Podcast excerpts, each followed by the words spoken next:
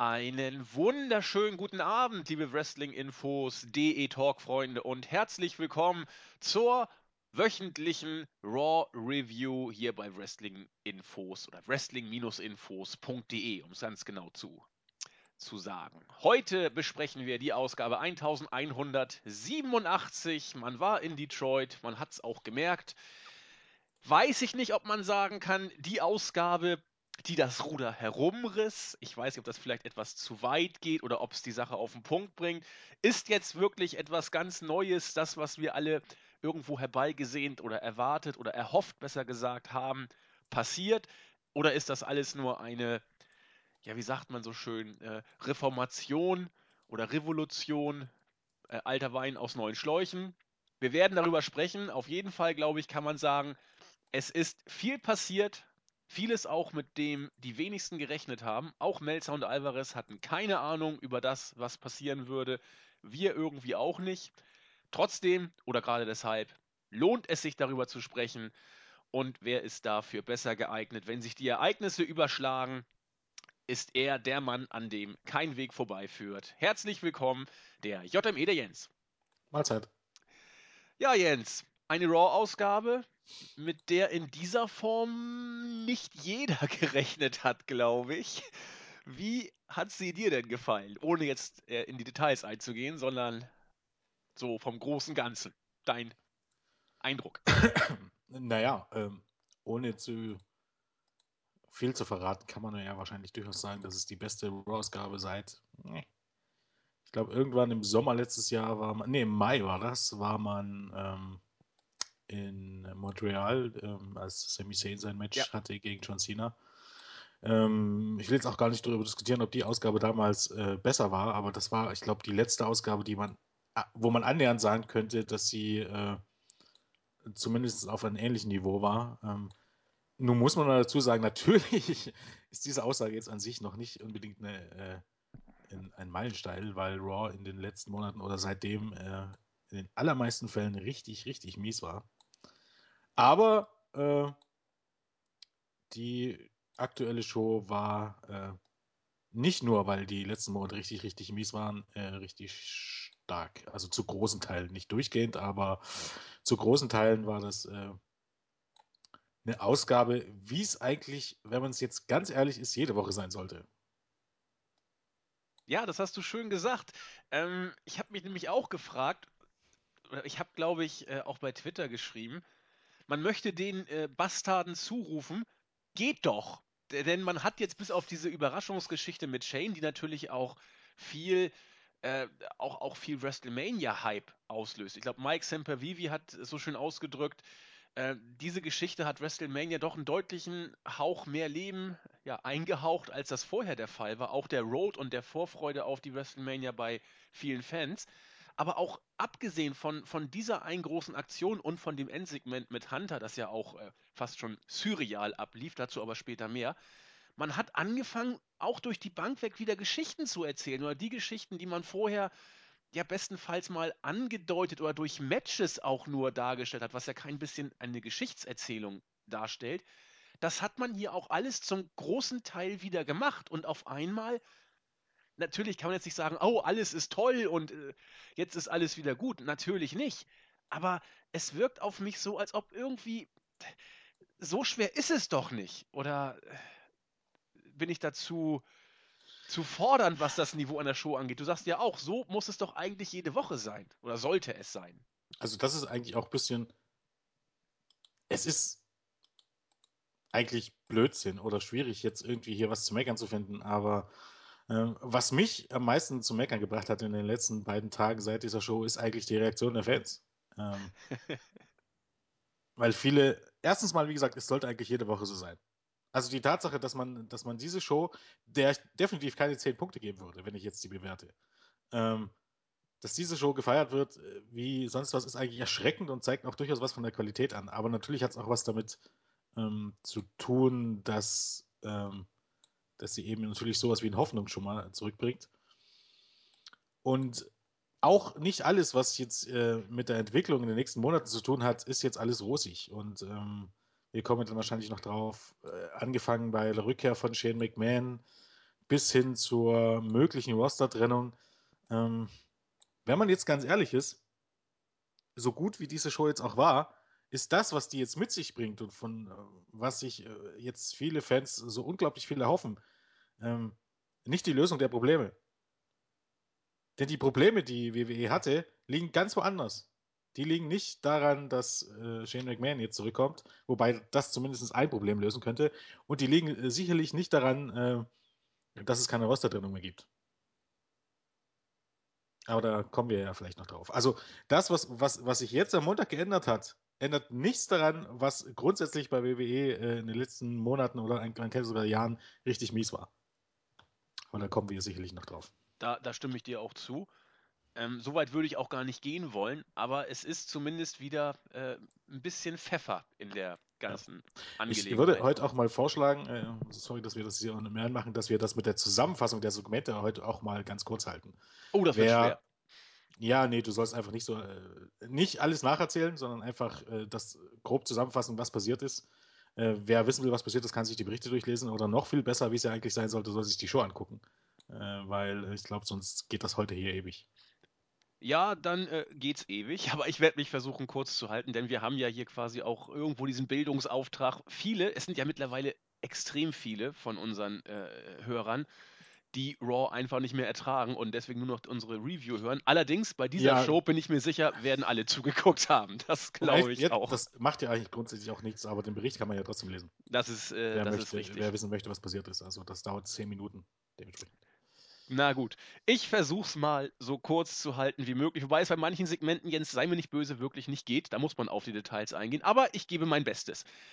Dass hier bei dieser Ausgabe ein anderer Wind wehte, wurde schon zu Beginn deutlich, denn es ging mit einem Segment los, was eigentlich normalerweise ein lupenreines Main-Event-Segment gewesen wäre. Also nicht Main-Event äh, von der Show, sondern Main-Event von Raw gewissermaßen, also nicht, nicht die TV-Show.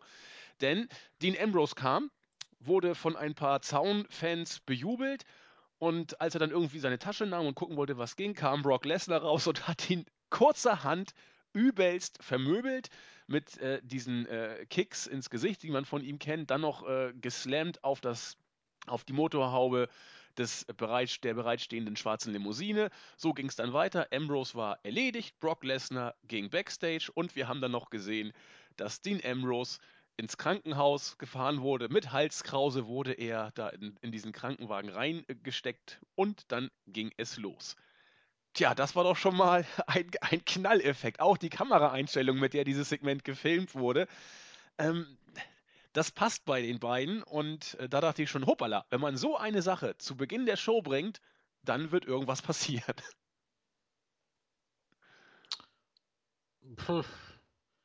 Ja, ähm, ich glaube, darin, dahinter steckt noch was ganz anderes. Erzähl mal. Ja, man hat sich irgendwie Montag oder im, im Raw-Skript einfallen lassen, dass man das mit dem Krankenwagen bringen will und musste das jetzt irgendwie schnell erklären. Ach so. das ist, dürfte der einzige Grund sein, warum das nicht bei Monday Night Raw bei SmackDown ange oder, oder gestern bei Pay-Per-View stattgefunden hat, weil man es einfach bis dahin noch gar nicht wusste. Und weil ich stark davon ausgehe, dass das äh, dass die Pläne für, für Dean Ambrose und Bray Wyatt sich eben äh, dermaßen kurzfristig äh, geändert haben, ähm, ja, dass man das eben erst jetzt gebracht hat. Weil hätte man das gewusst, hätte nicht äh, sonderlich viel dagegen äh, gesprochen, wenn, keine Ahnung, wenn Lesnar äh, Ambrose gestern schon zu Brei gehauen hätte. Dann hätte man das nämlich nicht erst drei Stunden vor der Show veröffentlichen müssen. Aber egal. Das stimmt. Aber war, fand ich schon ein, ein interessanter Beginn ob aus der Not geboren oder nicht, du hast recht, es spricht einiges dafür, dass das tatsächlich so war. Äh, ist eine Sache, aber trotzdem, ich fand, das war mal ein erfrischender Beginn, diese Show so zu eröffnen. Und dann ging es los. Wir wurden ja dann noch durch ein Video gehypt, dass heute die Vincent J. McMahon Legacy of Excellence Award Trophäe verlie äh, verliehen werden würde. Und damit begann die Show dann auch. Äh, Vince McMahon war im Ring, hat dann Stephanie herausgerufen, die sollte diesen Award bekommen. Und nachdem dann so ein bisschen noch rumerzählt wurde, ertönte die Musik von Shane McMahon. Die Halle ist durchgedreht. Ich weiß nicht, wann es in diesem Jahr oder überhaupt derartige Pops gab für jeden. Genau, Jens hat schon quasi die äh, Pops gerade versucht akustisch nachzumachen. Ähm, unglaublich. unter diesen Reaktionen kommt er eben an den Ring, eine Umarmung von Vince, wies er elegant zurück, hat seine Krawatte gerichtet, dann ein Handschlag ebenfalls und dann ging es eben in den Dialog. Ich versuche das jetzt mal bis zum gewissen Grad kurz zu halten. Faktisch hat er gesagt, diesen Award, Stephanie, hast du überhaupt nicht verdient. Dann wurde es ein bisschen hin und her gekappelt und jetzt muss ich doch ein kleines bisschen ins Detail gehen. Denn äh, Shane machte deutlich, pass mal auf, Stephanie, äh, ich bin eine Zeit lang weg gewesen, habe äh, einen Deal mit meinem Vater ausgehandelt, der mir so, so, eine gewisse Freiheit gelassen hat. Ich konnte ein paar Jahre weggehen, konnte mich selbst verwirklichen, in Klammern finanziell wohl eher semi-erfolgreich. Dazu wird Jens dann nachher ein bisschen mehr erzählen, bestimmt. Aber äh, ich habe auf jeden Fall nicht meinen Platz in der Thronfolge sozusagen aufgegeben. Stephanie guckte ganz verwirrt. Ja, stimmt das denn? Paps? Ja, Grummel, Grummel. Vince äh, war dann irgendwie ein bisschen nervös. Und dann hat Shane eine Rede gehalten, die man sich mal auf der Zunge zergehen lassen muss. Seitdem du in Charge bist, Stephanie, sind die Ratings scheiße. Die Leute verletzen sich. Du was hat er gesagt? You drive the company into the ground. Oder so ähnlich hat er gesagt. Das muss man sich mal vorstellen, dass hier äh, die, die, die wahre Situation vor die Kamera getragen wurde von Shane McMahon, der daraufhin auch folgerichtig sagte: Pass mal auf, ich will die Kontrolle über Monday Night Raw. Großer Jubel. Äh, Vince war ein bisschen irritiert und sagte: Naja, pass mal auf. Äh, wir haben aber jetzt, wenn wir schon nicht backstage gehen wollen oder gehen dürfen um drüber zu sprechen, ich schlage dir folgendes vor. Ein Match bei WrestleMania gegen den Undertaker. Shane bei Hell in a Cell auch noch. In einem äh, Hell in a Cell Match. Shane, wenn du gewinnst, magst du die Kontrolle über Monday Night Raw kriegen. Wenn nicht, dann eben nicht. Ich habe es jetzt relativ kurz zusammengefasst.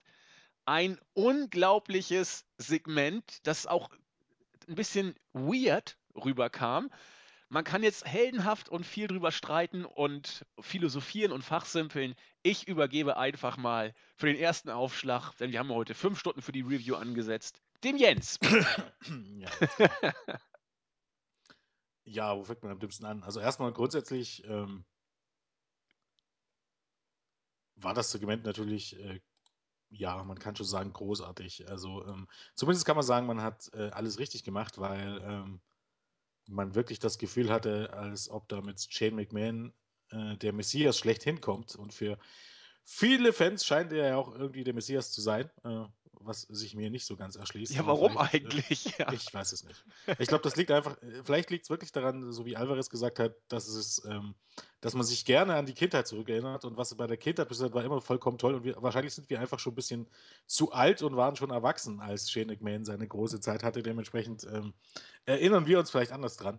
Ähm, Ach so, du meinst, so wie die Leute jetzt Shane glorifizieren, schmunzeln wir dann eher über Leute wie den Repo Man oder sowas zum Beispiel, die, die damals ja, ja auch es nicht... ist ja noch nicht mal schmunzeln, sag ich mal. Ja, ja, schon wenn man, wenn man jetzt mal ganz ehrlich ist, ist es einfach so, dass Shane McMahon äh, ja für seine großen Spots bekannt ist, aber Shane McMahon war kein großartiger Wrestler. Er war das, was man einen Stuntman nennen könnte. Und wenn man jetzt mal zurückguckt auf seine Karriere, hat er vieles gemacht, was man, was wir heute zum Beispiel an Triple H kritisieren. Shane McMahon hat sich immer gleichwertig mit den, mit den mit großen Wrestlern und absoluten Monstern dargestellt. Ähm, damals war es so, 2003 war das, glaube ich, da war Kane das, das Monster, das seine Maske verloren hat und das Leute angezündet hat und umgebracht hat.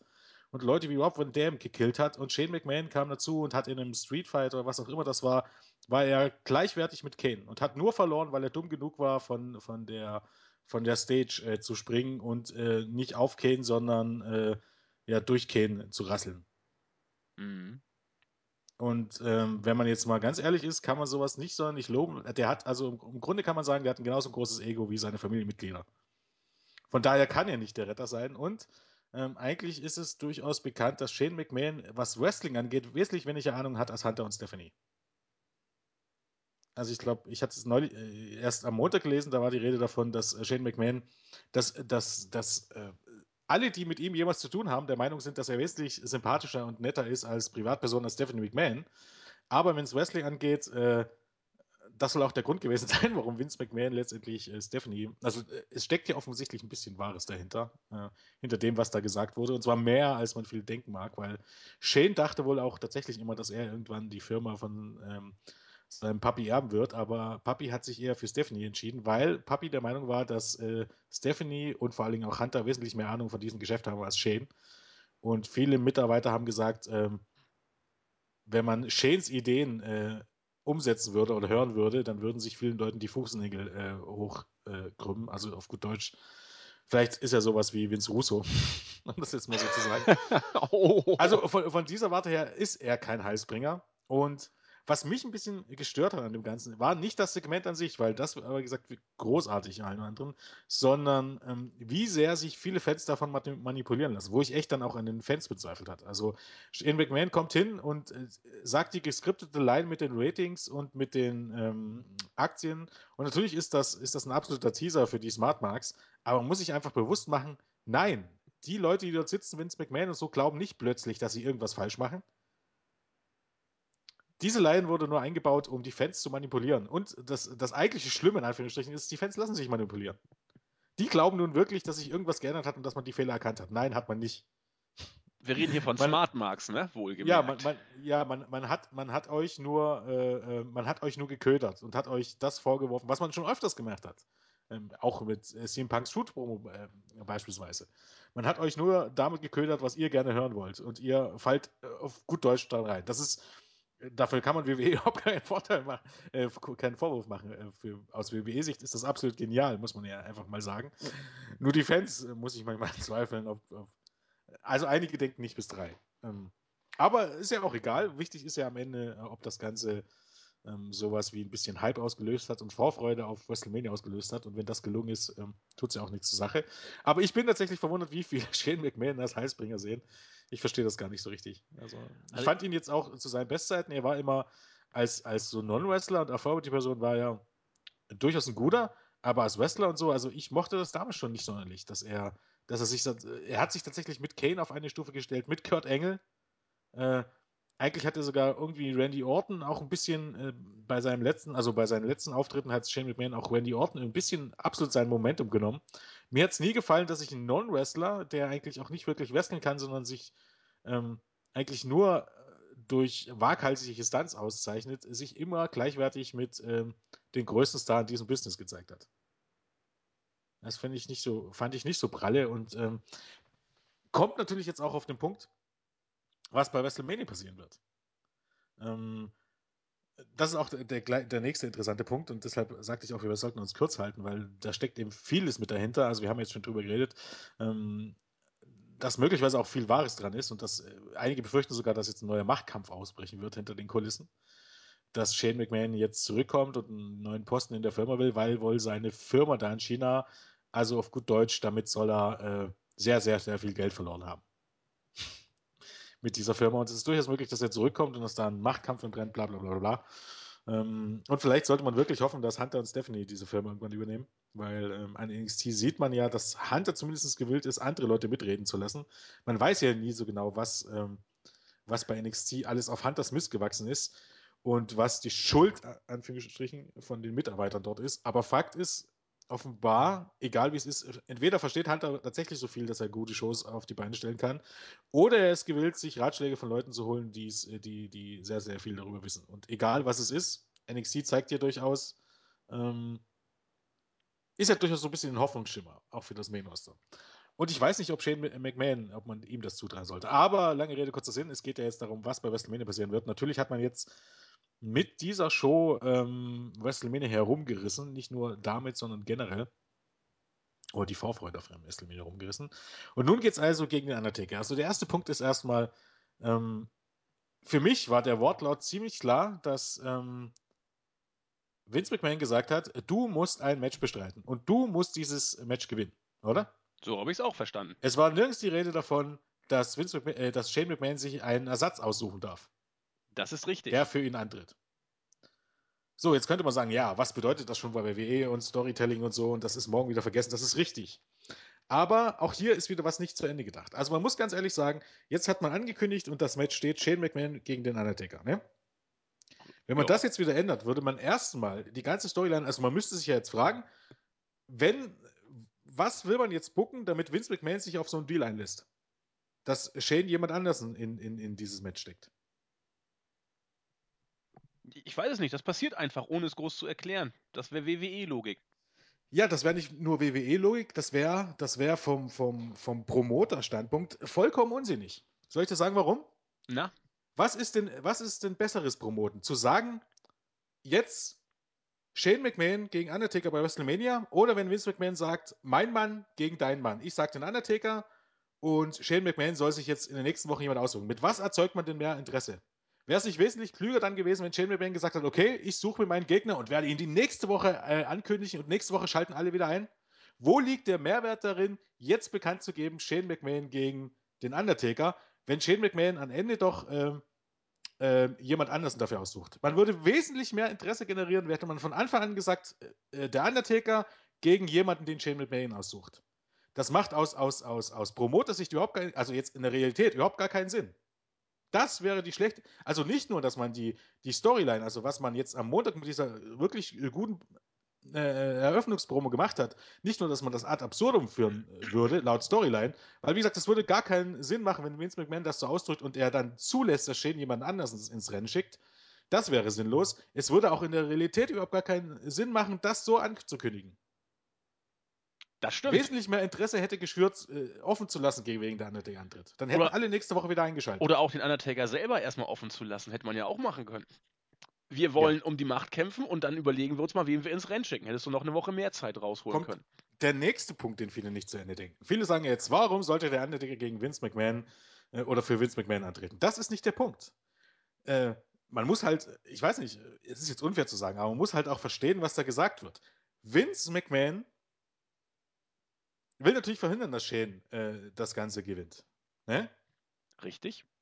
Und dann ist das Klügste, was er tun kann, den Mann zu nehmen, der bei WrestleMania unbesiegbar ist. Ja, macht er doch auch. Und grundsätzlich als Angestellter kannst du dir nicht aussuchen, was du tust. Ne? It doesn't matter, ob der Undertaker antreten will. Er muss einfach. so ist ja erstmal aus. der Punkt. Und ähm, natürlich macht das absolut Sinn, dass Vince McMahon dann denjenigen nimmt, den er für unbesiegbar hält.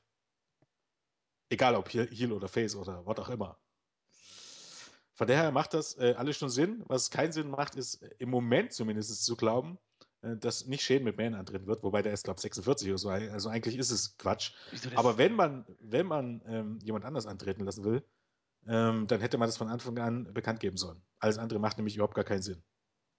Und deshalb würde ich jetzt auch im Moment mal davon ausgehen, weil man auch überlegen muss, warum, wie das überhaupt zustande gekommen ist. Ich glaube nicht, dass das seit Monaten geplant ist. Ich glaube, das ist eine, eine spontane Reaktion darauf, dass man einfach keine, äh, keine großen Namen und keinen Gegner für den Undertaker hatte. Man hat Batze nicht, man hat ähm, äh, John Cena nicht, man hat ähm, äh, Bill Goldberg nicht, man, man hat einfach niemanden anders. Okay, ich meine, Bill Goldberg wurde wahrscheinlich niemals gefragt, ob er kommen würde, aber man hat niemanden. Also hat Papi seinen Sohn angerufen und gefragt, hey, würdest du für das Engel äh, nochmal zurückkommen? Und der hat gesagt, ja. Was uns zu dem nächsten Punkt bringt, ähm, es gab ja nur diesen schönen Spoiler von Ticketmaster. Ich meine, da wollen wir jetzt gar nicht so nahe drauf ein- eingehen, aber ähm, es ist dann doch eher unwahrscheinlich, dass das Ganze ein, ein, ein Rechtschreibfehler war. Erzähl was mal. genau wollte man denn schreiben, damit man dann dorthin schreibt, WWE gegen Monday versus Monday Night Raw? Was genau wollte man denn, denn schreiben, wenn das ein Rechtschreibfehler war? Ja, also du sprichst jetzt auf die News an, die wir gerade aktuell rausgeballert dem haben. Ja. Was da angekündigt wurde. Oh, so war es doch nicht gemeint.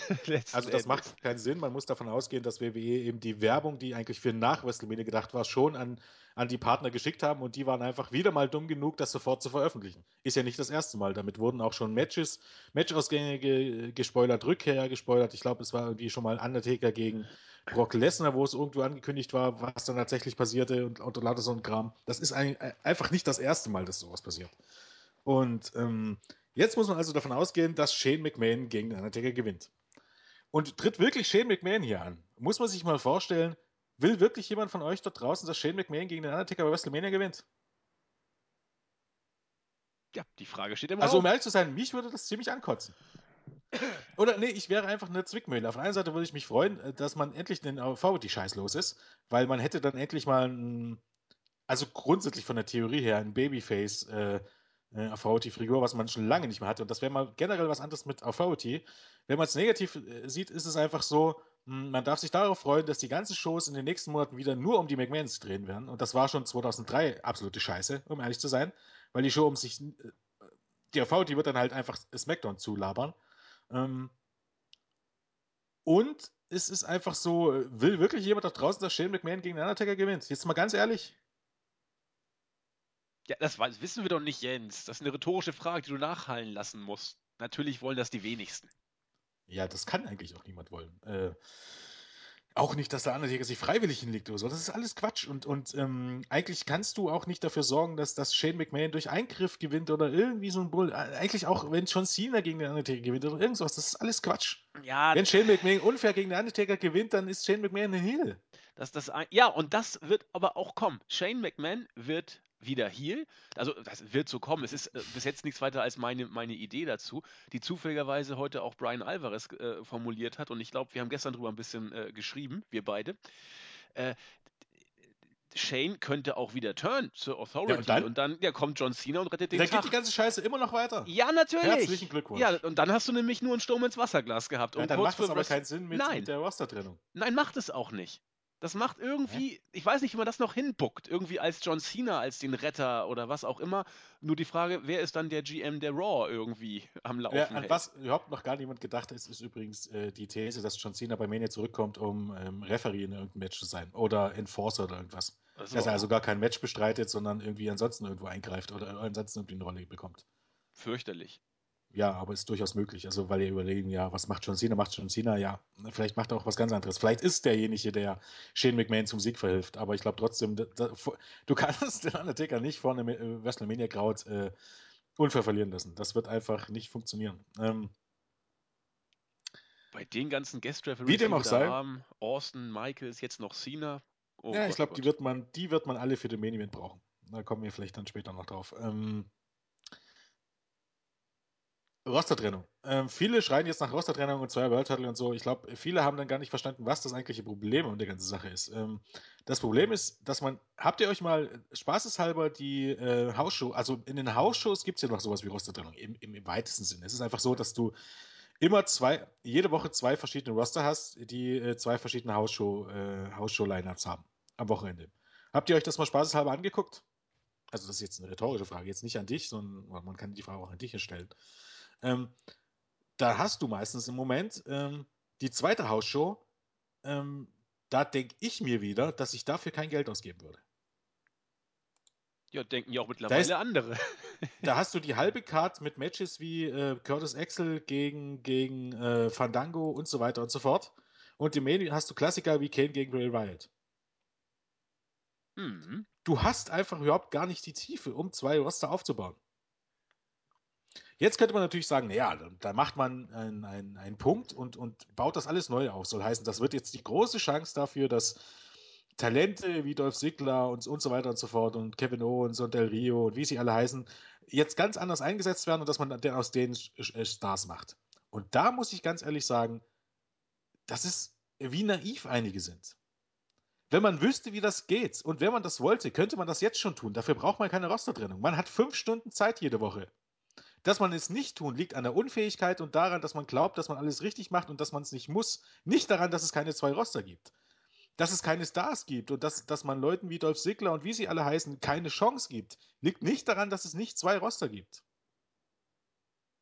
Zu glauben also, dass sich das mit der Rostertrennung ändert, setzt ja irgendwie voraus, zu, äh, zu glauben, dass das was dazu, äh, damit zu tun hat, dass es keine zwei Roster gibt.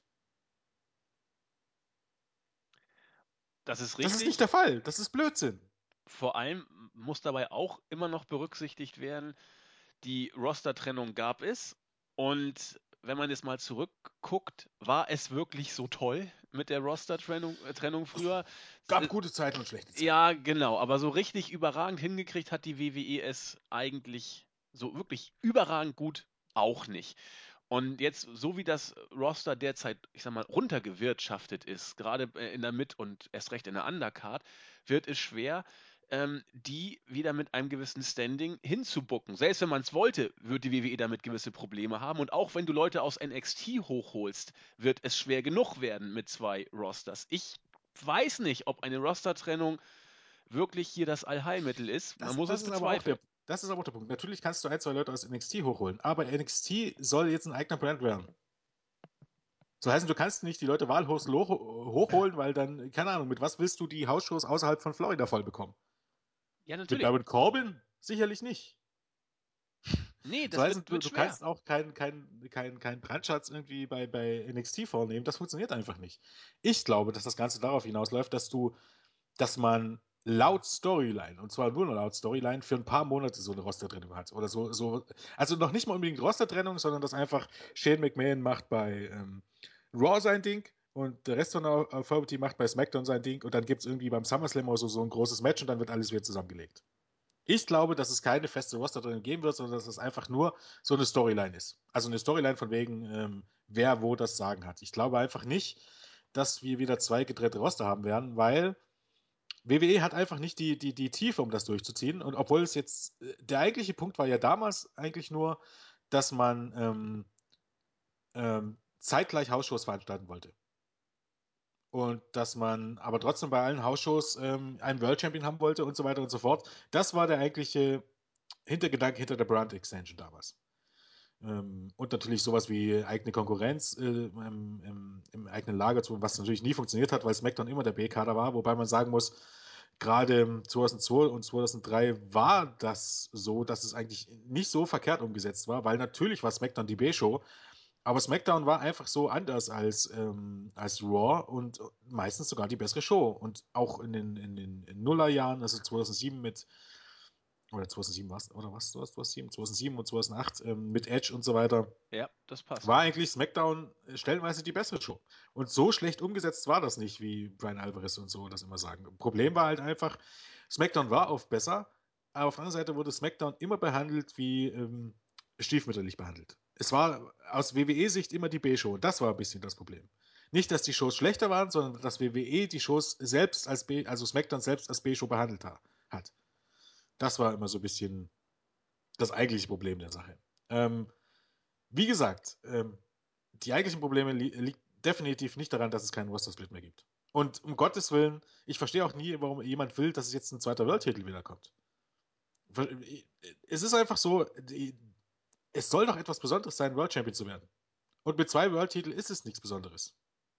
Wenn am Ende so ein World-Title gewinnen, wenn du am Ende deiner Karriere 15 Mal Champion warst, was bedeutet dann noch der einzelne Titelgewinn? Was bedeutet Roman Reigns? Eigentlich war der, der, der große Punkt, ähm, wenn Roman Reigns dann das neue Top-Babyface wird, soll er zum ersten Mal World Champion wird. Er wird jetzt zum dritten Mal World Champion. Was, was bedeutet es heutzutage mit einem Titel schon großartig World Champion zu werden? Leute wie Jack Swagger sind World Champion gewesen. The Miz ist World Champion gewesen. Die Frage ist eher, wer war nicht World Champion oder wer war in seiner Karriere noch niemals Champion? Das ist eigentlich das Problem. Äh, diesen Titel zu gewinnen soll etwas Besonderes sein. Das soll, soll ein Big-Time-Moment sein. Und mit zwei World-Titeln ist das kein Big-Time-Moment mehr, sondern da darf jeder Dödel diesen Titel mal gewinnen. Und das kann einfach nicht gut sein. Umso weniger Titelwechsel und umso weniger Champions am, am, am, Ende, am Ende des Jahrzehnts, am Ende des Tages kann man ja nicht sagen, umso besser ist das. Umso, umso, umso besonderer ist so ein Titelwechsel. Natürlich. Und das soll, sollte man sich mal bewusst machen. Also äh, deshalb kein Fan davon, zweiter World-Titel. Brand Extension und, und Roster-Trennung, ja, äh, grundsätzlich bin, könnte ich mir das vorstellen, wenn man eben ähm, tatsächlich dann anfängt, ähm, neue Stars zu kreieren und wenn man das Booking generell ändert. Aber das ist das Problem. Zu glauben, dass sich das Booking jetzt ändert wird, nur weil du eine, weil Roster-Split hast, das ist ja surreal. Es müsste sich das Booking doch erst ändern und dann trennst du die Roster, damit du was davon hast. Aber jetzt muss man davon ausgehen, dass man die Roster trennt und am Booking ändert sich überhaupt gar nichts. Und wo ist dann der Mehrwert? Also am 50-50 Booking und an, an, an nicht durchdachten Storylines, die von, von praktisch von, von, einem, von einem Tag auf den anderen umgeworfen werden, ändert ja so ein Roster-Split nichts. Du hast immer noch keine Stars, wenn Kevin Owens dann nur bei SmackDown auftritt und dort 50% seiner Matches verliert. Hast du immer noch keinen Star. Also das ist nicht das, einfach nicht das Problem. Und das muss man bedenken und wir sind eigentlich vollkommen vom Thema abgekommen. Das macht doch aber nichts. Dafür, aber es gehört halt mit dazu. Dafür sind wir ja da, genau. Und das gehört irgendwo mit dazu. Ich würde kurz nochmal, ähm, um den Ball wieder aufzunehmen, meine Theorie zum nahezu messiashaftigen Jubelsturm für Shane McMahon zum Besten geben. Ich glaube, es ist eine Mischung aus, aus vielen verschiedenen Faktoren, die du auch alle äh, irgendwo angesprochen hast. Zum einen kommt dazu, dass die, WW, dass die WWE-Fans derzeit unglaublich äh, genervt oder, oder gelangweilt vom aktuellen Produkt waren, dass sie irgendwie jedem, glaube ich, eine positive Reaktion gegeben hätten, der irgendwie neu ist oder der, der nicht in den letzten Monaten oder Jahren so häufig im äh, TV waren. Also hätten sie vielen zugejubelt. Vielleicht auch Jim Duggan, wenn er rausgerollt wäre, was weiß ich. Dann äh, kommt dazu, dass man, glaube ich, in der Tat die Vergangenheit gerne verklärt. Gerade in der Zeit, in der man äh, relativ jung war, kommt so eine Idolisierung der damaligen äh, Lieblinge, glaube ich, irgendwo in Betracht, dass da so eine Art äh, ja, ja, Glorifizierung reinkommt, die nicht den Realitäten entspricht und hier gerade in dieser Stimmung, die ich gerade beschrieben habe, vielleicht noch intensiver äh, oder auf noch fruchtbaren Boden gefallen ist. Und äh, dann kommt das dazu, was du sehr ausführlich dargestellt hast, diese Art und Weise, wie Shane seine Promo gehalten hat. Äh, du hast es Manipulation der Fans genannt. Und äh, wenn man sich die Reaktion so anguckt, das sind auch es sind nicht nur Casuals, die man auf diese Weise manipuliert, sondern gerade in erster Linie auch äh, ein bisschen die Smarks und viele Da davon ich, da machen mit. noch mal was sagen. Da Ja, muss ich Jens. sagen.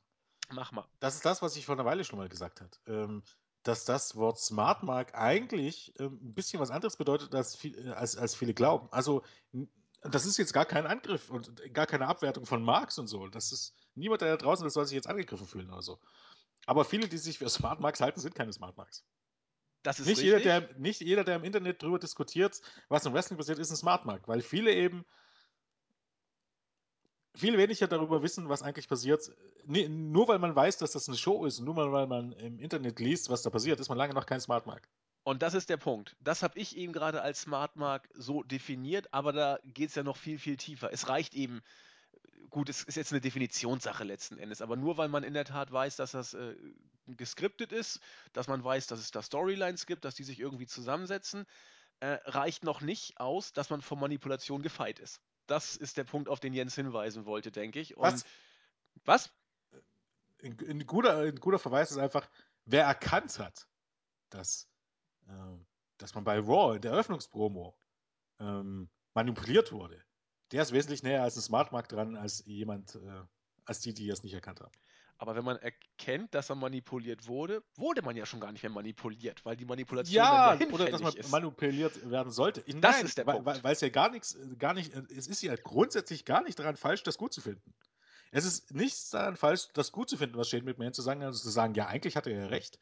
Ähm, aber zu erkannt zu haben, dass WWE das nicht wirklich glaubt, sondern dass das einfach in, in das Skript geschrieben wurde, um diese Leute glauben zu machen, dass sich jetzt irgendwas ändert, ist ja so ein bisschen der Unterschied. Das ist Weil grundsätzlich, wie gesagt, ich fand die Promo ja auch gut. Und äh, natürlich denkt man sich, oh, oh, oh, so hinter vorgehalten. Also eigentlich hat er ja vollkommen recht.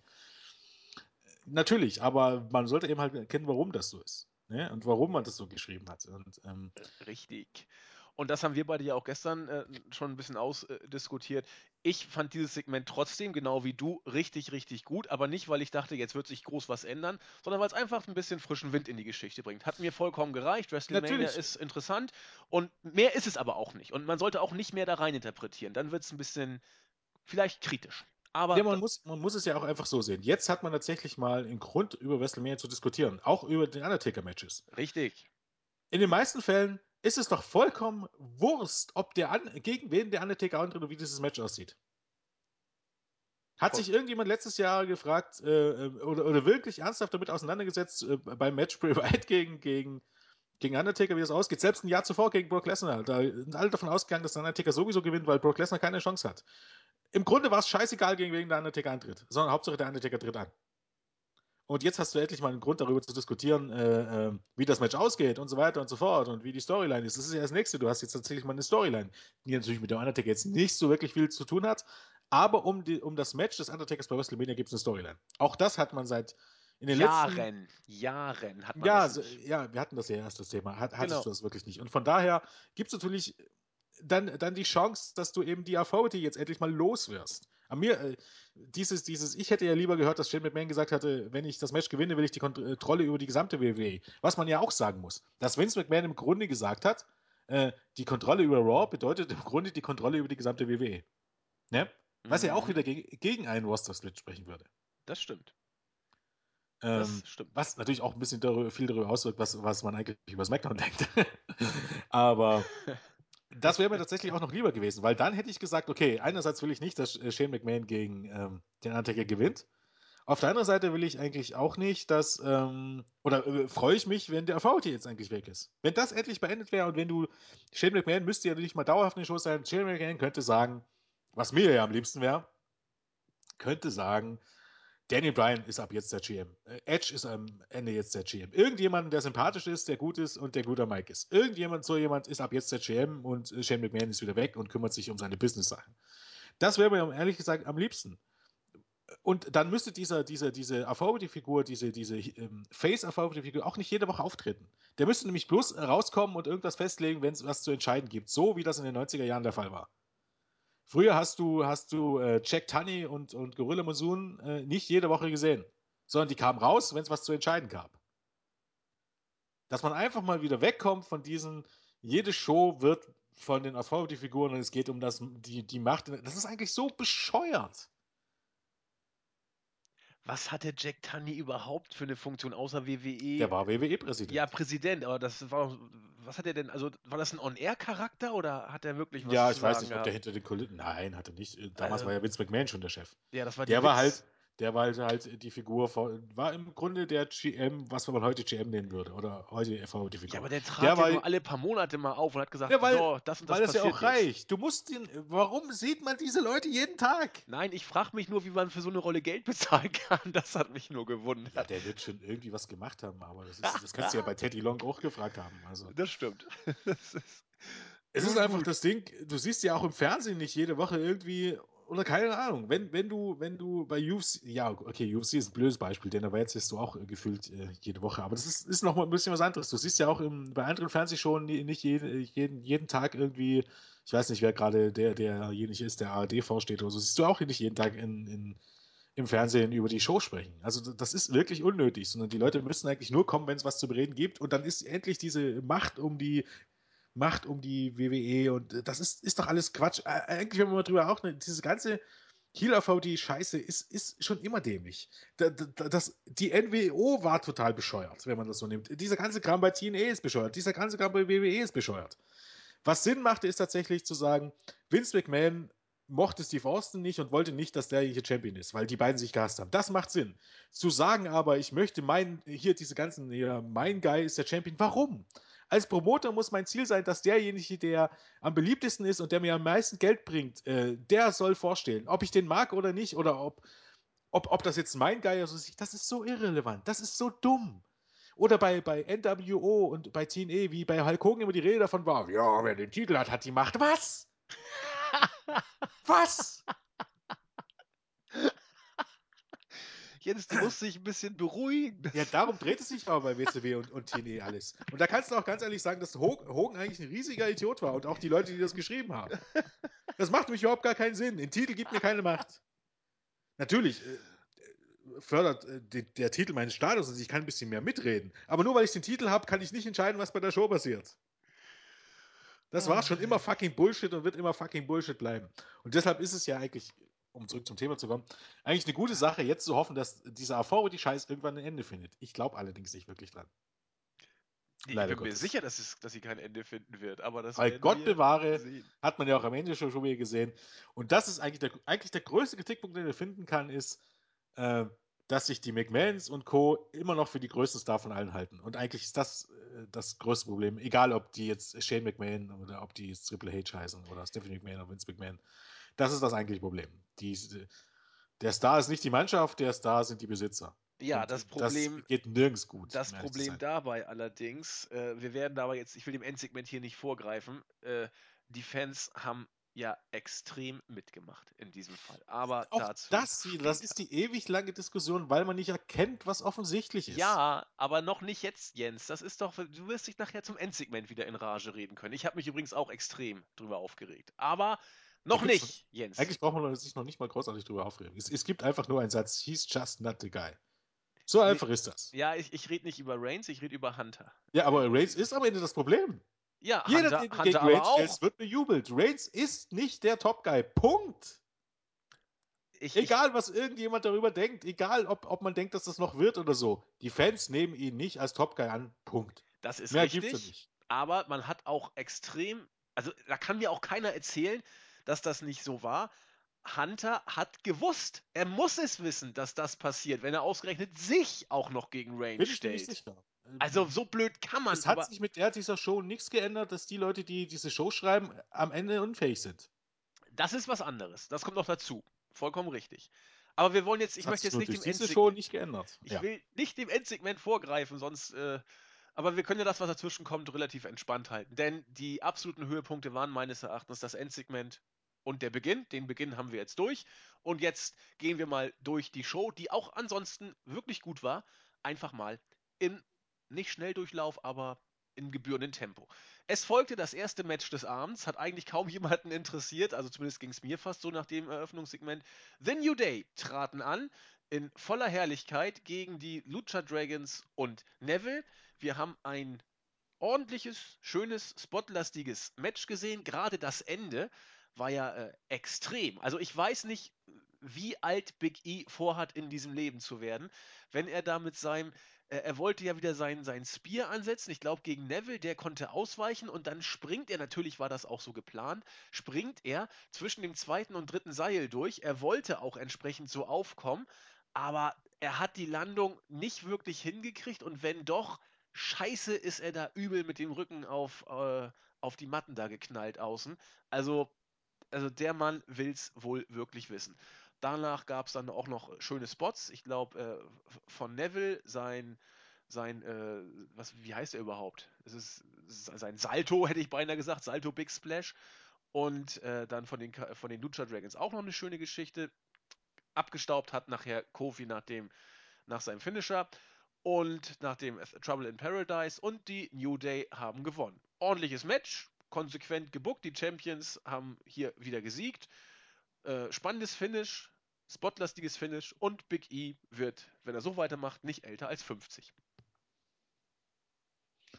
Ja, ich glaube, er muss das ja wahrscheinlich auch selber wissen, was, was er hinbekommt. Ähm, hier gibt es gar nicht, gar nicht so viel zu sagen. Also letztendlich, ähm, ja, ähm, Kalisto als US-Champion ist irgendwie ist eine surreale Situation. Irgendwie, irgendwie ist er immer noch US-Champion und trotzdem steht er jede Woche in Take-Team-Matches. Und auch die New Day hat nicht eine, wirklich eine Richtung. Ich weiß gar nicht, warum auf einmal. Wo war eigentlich die League of Nations? Frage ich mich gerade. Die League of Nations waren. Mh, war, Lass mich mal nicht lügen, die- aber die gar nicht waren- dabei, oder? Die waren noch nicht mal Gegenstand. Warte mal, stopp, stopp, stopp, stopp. stopp. Nee, war nicht dabei. Ja, im Main-Event hier, Seamus und Gedöns. Ja, genau. Ja, aber trotz, trotz allem musste ich fragen, warum man eigentlich, äh, also für die gibt es keine Richtung äh, für Mania, für die New Day gibt es keine Richtung für Mania, für Kalisto gibt es keine Richtung für Mania. Also es ist nicht alles, was Gold, was glänzt. Und die gibt es bis jetzt nicht. Also auch nach SmackDown gibt es sie nicht. Ähm, nicht alles ist Gold, was glänzt. Ähm, eigentlich am erwähnenswertesten war irgendwie die Endsequenz, also hier mit dem 450 Splashes von, ähm, erst von Neville von Apron und dann Genau. von Kalisto praktisch über Neville und dann der Pin im Ring, das war eigentlich das einzige Erwähnenswerte. Und naja, ich meine, die Tag Team Champions haben gewonnen, was erwähnens gut ist. Und es war ein gutes Raw Six-Man Tag Team Match, wie man es eigentlich ähm, kennt. Und äh, viel mehr gibt es da nicht zu sagen. Denke ich auch. So, dann kommt, ja, es, es, tut, es tut mir mittlerweile fast schon ein bisschen leid oder weh. Ein Backstage-Interview mit Jojo und, ja, Not the Guy, mit Roman Reigns, wo Jojo fragt, ja, wie sieht's denn mit den Emblos aus? Ja, er ist, er ist im Krankenhaus, sieht alles nicht so, nicht so gut aus, aber meine Chancen bei WrestleMania gegen Hunter, die gefallen mir ganz gut, hat er gesagt. I Ja, ich like das, das, Ja, ja, ja. ja, ich, das ist. Das ist so eine US-Phrase, da will man sich was sagen, das klingt im Deutschen natürlich absolut bescheuert, um ehrlich zu sein. Aber, äh, I like my odds oder was auch immer. Nicht schlecht. Ja, aber äh, Jojo, jetzt mal ganz ehrlich, äh, ist es echt so, wie, wie, ähm, eigentlich ist es ein Unding, warum die noch beschäftigt ist. Ja, warum kriegt sie immer mehr Zeit vor allen Dingen? Ja, Zeit bekommt sie ja nicht. Sie hält halt die Interviews. Das Problem ist, dass sie das überhaupt gar nicht kann. Ihr hat nicht vorher Rene Young das sogar ein bisschen häufiger gemacht? Diese Zeit von Rene Young wird Mm, weniger. Ja, tatsächlich, ja. Ja, das warum auch immer. Also, Renee Young war auch, glaube die, also, Rich Brennan und die ganzen Geeks, die sind ja schon schlecht. Renee Young war die einzige, die davon, die wirklich gut war. Aber Jojo toppt echt alles. Also, ich weiß auch noch nicht ganz genau, habe noch nicht rausgefunden, was Jojo eigentlich kann. Also Wrestling kann Also sie was nicht. jetzt, was jetzt, was jetzt äh, für, für Wrestling-Shows von Bedeutung wäre. Also ich glaube, irgendwie, was wird die schon können, natürlich, aber warum sie jetzt genau bei einer Wrestling-Company angestellt ist, äh, erschließt sich mir bisher nicht. Na, sie kann die Worker groß aussehen lassen. Hm, Da gibt es aber auch Tricks, um das anders beherrschen zu können. Ja, gut, das ist richtig. Dafür muss man nicht klein sein. Man kann zum Beispiel die Worker, deren Füße man ja nie sieht, auf dem Podest stellen. Hat man Ja, nämlich das früher auch so gemacht. Aber so durch Jojo kann die. WWE an Podesten sparen. Das ist. Aber sonst Ja. ist das wirklich in der Tat, äh, ist sie nicht zu den talentiertesten äh, Mic-Workern zu zählen, die die WWE äh, unter Vertrag hat. Nun gut, dann kam Brock Lesnar mit Paul Heyman an den Ring. Paul Heyman sagte so, jetzt ist Main Event Zeit, denn immer wenn Brock Lesnar da ist, ist Main Event. Ganz großartig. Und äh, hat mir, wie gesagt, sehr gut gefallen. Ja, Dean Ambrose hat, glaube ich, jetzt auch gelernt, was eine Hake ist. Da ist jetzt Ruhe. Und jetzt braucht Brock Lesnar, es nützt nichts, wir brauchen einen neuen Gegner. Also, lieber Locker Room, fühlt euch alle angesprochen. Wir brauchen noch jemanden. So, dann das übliche Dean Ambrose-Segment, hätte ich fast gesagt. Es ertönte kurz dieser, äh, ja, dieser, äh, wie nennt sich das, diese Sirene da vom Rettungswagen. Und der kam dann auch tatsächlich in die Halle. Dean Ambrose ja, er, er kroch sich förmlich an den Ring. Kurz bevor er da war, brach er dann mehr oder weniger zusammen. Lesnar ging aus dem Ring, guckte, stapfte gemütlich über das Gesicht von Ambrose und wollte backstage gehen. Aber Ambrose schrie: Hey Brock, was ist los? Äh, ihr habt doch gesagt, du kriegst mich nie kaputt und jetzt, was ist denn Phase? Ich will dieses Match. Ich will ein Street Fight Match bei Mania. Lesnar dreht sich entspannt um. Ein F5 on the Concrete. Und Heyman sagt: das war's. Wir kriegen dieses Match. Also, es ist, wie man es schon erwartet hatte, jetzt offiziell Lesnar gegen Dean Ambrose bei Mania. Ich freue mich drauf. Das wird bestimmt nicht schlecht, auf jeden Fall intensiv, gerade bei der Stipulation. Und auch dieses Segment, das war doch, das war doch ein, ja gut, mit dem Krankenwagen kann man geteilter Meinung sein, aber Heyman war großartig, Lesnar war großartig, Ambrose war großartig. Alles gut. Ja, normalerweise muss jetzt aber auch Ambrose bei Mania gegen Lesnar gewinnen. Äh, ja, das ist das Problem bei der Sache. Aber se- Sehe ich gar nicht als Problem. Also normalerweise musst du das jetzt einfach durchziehen. Weil das, das, das Ding ist einfach, ähm, okay, meine, wir haben, man hat ja jetzt äh, akzeptiert irgendwie, dass Roman Reigns, dass man ihn gerne so pushen möchte. Was, was am Ende noch nicht mehr das Problem hast, wenn du einfach eine Alternative dazu hast. Das ist eigentlich auch immer das Problem bei John Cena gewesen, äh, dass du lange Zeit keine Alternative zu John Cena hattest. Die kam dann irgendwann mit CM Punk, soll heißen, äh, okay, du hast ein Babyface, was viele Leute nicht mögen, gib ihm einfach ein anderes Top-Babyface, was die Leute mögen. Und dann sollte aber auch dieses Top-Babyface nicht wie Dean Ambrose äh, lange Zeit immer in der Midcard stehen und die Hälfte der Matches verlieren, sondern dann sollst du, bringen die beide doch einfach auf einer Linie. Und dann, dann hast du einfach deinen Willen. Dann musst du es einfach durchziehen und vielleicht zieht man es ja mit Dean Ambrose äh, durch. Das, das Problem an der Sache ist nämlich einfach, ähm, hat auch auf Twitter kürzlich diskutiert mit jemandem, ähm, die Frage ist ja, wenn es immer heißt, äh, Dean Ambrose ist nicht, nicht der, der Guy und Roman Reigns ist der Guy, was heißt denn das genau? Tut es wirklich jetzt zur Sache, was Vince McMahon davon denkt? Oder Hunter oder irgendjemand? Äh, Wann kommt man denn einfach mal auf die Idee, dass es auch heutzutage überhaupt gar keine Rolle mehr spielt, wie groß jemand ist und wie, wie viel Muskeln der hat und ob er schön ist oder so, dass das überhaupt gar keine Rolle mehr spielt? Hat es eigentlich damals schon kaum, wenn man überlegt, äh, welchen Erfolg Mick Foley hatte. Oder Hulk Hogan. Ja, Hulk Hogan, ja, Hulk Hogan war ja aber, ja, zumindest, ja, Hulk Hogan war aber groß und muskulös und Ja, das stimmt. das alles. Dass es eigentlich heutzutage nicht mehr wirklich eine Rolle spielt. Und ähm, das müsste man eigentlich nur mal erkennen. Und dann soll man halt mehr, wenn man so möchte, mit einer Doppelspitze äh, in die nächsten Jahre gehen. Und ich glaube, das wäre tatsächlich noch eine Option, mit der viele leben könnten. Es wird, es wird weiterhin ziemlich schief gehen, wenn man nur auf Roman Reigns setzt.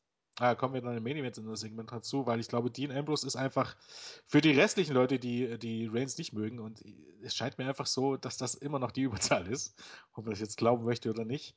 Für die wäre Ambrose im Moment die beste Möglichkeit. Es gibt dann auch noch anders, andere Leute, wie im, beispielsweise Sami Zayn oder Finn Balor, aber bevor man die so weit hat, da geht die ja wieder 5, 6 Jahre ins Land. Ich glaube, das wird nie so weit kommen, weil die sind nicht mehr die Jüngsten, auf die Knochen sind die auch nicht mehr so weit. Und äh, das hätte man schon lange durchziehen müssen. Und Dean Ambrose ist noch relativ jung. Da hast du auch noch Seth Rollins zugegebenermaßen. Dass es da durchaus noch Leute gibt, die du gleich aufstellen müsstest. Und das hat ja damals mit The Rock und Steve Austin auch funktioniert. Ich habe nicht gesagt, dass äh, Ambrose und Reigns, The Rock und Steve Austin sind, sondern einfach nur, dass man es auch mit zwei Leuten probieren kann. Ähm, was ja natürlich auch Möglichkeiten gibt, ab und zu mal jemanden zu turnen. Oder Cena und Batista. Kannst du ja auch sehen, dass Batista dann äh, in dieser Rolle auch einigermaßen funktioniert hatte oder, oder später CM Punk. Ähm, man muss es einfach nur äh, durchziehen. Und ja, die Promo von Paul Heyman war wie immer großartig und jetzt mal abgesehen davon, dass äh, Dean Ambrose Gimmick einfach ist, dass er einfach ein Verbrecher ist. Ich will nicht sagen Berufsverbrecher, aber ein Hobbyverbrecher. Er klaut Autos, er klaut Titel, er offensichtlich schlägt der Polizisten zusammen, weil ich glaube, er kam auch schon mal mit einem, wurde einmal mit einem Polizeiwagen weg, weg, weggefahren und kam dann mit dem Polizeiwagen wieder. Also eigentlich ist er ein Schwerverbrecher, wenn man so möchte. Aber darüber denkt man immer nicht genau nach. Ähm, aber so wie Dean Ambrose dargestellt wird, also als derjenige, der eigentlich immer nur aufs Mal bekommt und äh, kannst du den eigentlich nicht verlieren lassen, wenn du ihn nicht komplett killen willst. Ja, ja, du hast recht. Also auch nach dem Aufbau eigentlich nicht. Es sei denn, du schlägst ihn eben ohnmächtig. Ne? Dann kann er nicht auskicken. Ja, finde ich trotzdem nicht so gut. Äh, letztendlich, vielleicht ist, ist es dann jetzt auch einfach mal der Zeitpunkt, dass, dass Lesnar äh, verlieren muss und dass du jemanden mit Lesnar äh, oder auf ein neues Niveau hebst äh, mit einem Sieg über Lesnar. Und es gibt Möglichkeiten, Lesnar nicht, nicht darzustellen wie den letzten Honk. Und man muss ganz ehrlich sagen, Lesnar hätte eigentlich nie gegen den Undertaker verlieren sollen, wenn man ganz ehrlich ist. Oder Gewinnen. nie gegen John Cena oder nie gegen Triple H. Weil das Problem ist, die hebst du nicht auf ein, ein neues äh, Level.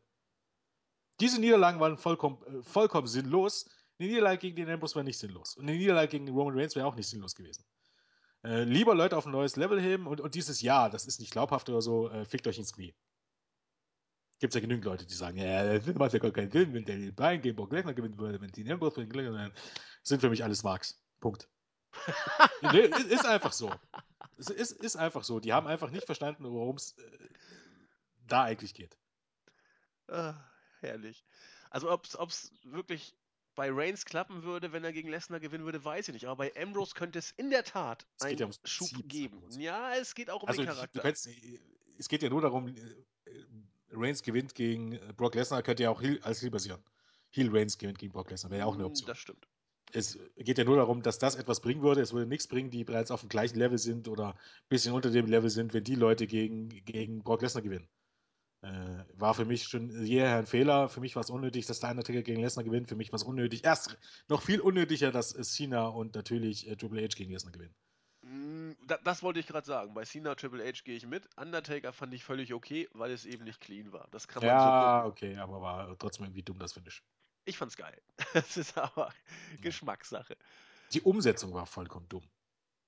Die Umsetzung, Ja, Low weil der, weil, weil sich noch dran erinnerst, der Typ, der die Ringglocke geläutet hat, konnte gar nicht sehen, dass der Undertaker ausgetippt hat.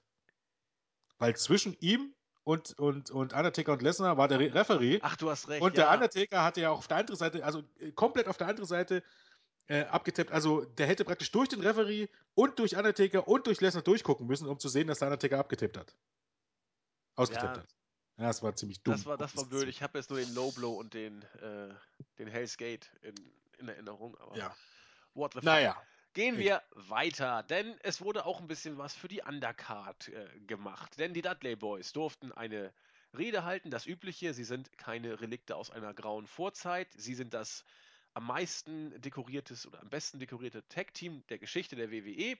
Und äh, sie wollen nicht über irgendwelche, äh, äh, wie soll man sagen, Einrichtungsgegenstände definiert werden. Deswegen sind ab heute die Tische auch alle sicher.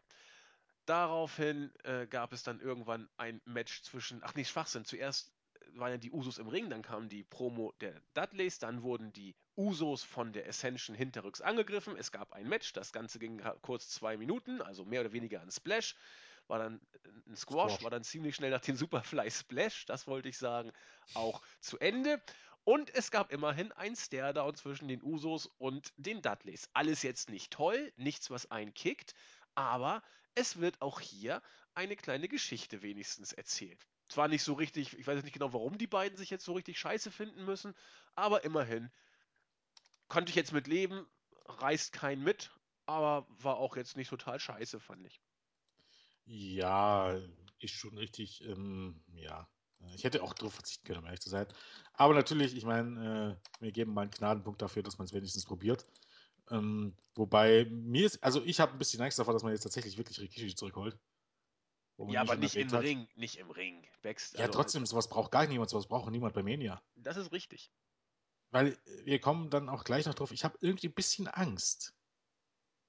Ich habe irgendwie ganz, gleich im nächsten Event kann ich dir gleich sagen, warum Angst haben wir, weil ich kann mir ja nicht vorstellen, dass man jetzt die Usos gegen die, warum baut man das jetzt vor WrestleMania auf, wenn nicht für ein Multi-Take-Team-Match? Das wird doch auch kommen. Und dann können wir auch gleich zur, zur nächsten, zum nächsten Segment kommen, warum man vielleicht Angst haben darf. Ja, ja, genau, Dann äh, ich sagen, Jens, lass deine Angst raus. Wir müssen darüber reden, dann geht sie vielleicht weg. Aber Nein, jetzt, wo du es betonst, bekomme ich auch ein bisschen Angst. Denn im nächsten Segment hatten wir Chris Jericho im Ring. Und der sagte, ja, also dieser AJ Styles, also als er hier ankam, ich fand ihn total scheiße und arrogant und blöd und jetzt äh, komm doch AJ, ich will dir ins Gesicht sagen, was ich von dir halte. Und dann kam AJ auch, gute Reaktion, wie man das so kennt. Und Styles sagte, du, ich, äh, ich habe mich echt geirrt. Du bist echt ziemlich knorke. Du bist wirklich der Phänomenale. Du bist es. Handshake, wie das so sein muss, war ja auch schon beim Pay-Per-View so. Alles okay. Und dann kamen die Social Outcasts und die haben quasi gesagt, ja, wisst ihr was? Keiner von euch glaubt dieses Freundschaftsgesülze, dieses euch gegenseitige Angeschwänzeln. Keiner glaubt an Y2AJ. Der Name ist eigentlich in Stein gemeißelt jetzt schon. Äh, wir werden das äh, euch beweisen.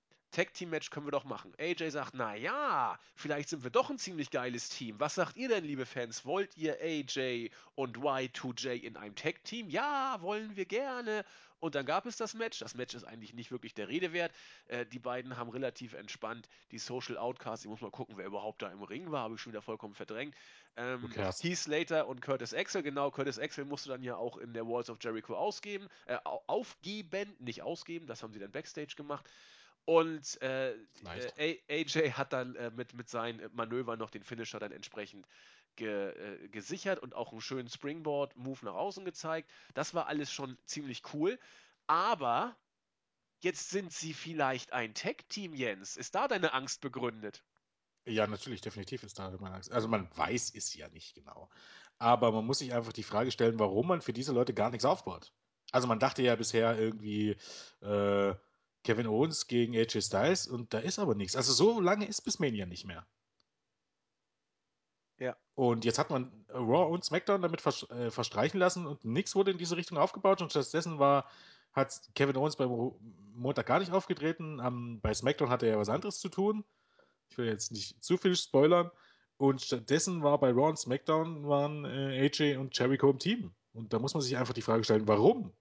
Und das wäre wohl das Dümmste, das Allerdümmste, was ich in meinem Leben gehört habe. Nicht nur Chris Jericho in, in so ein Take-Team zu stecken, sondern ausgerechnet AJ Styles.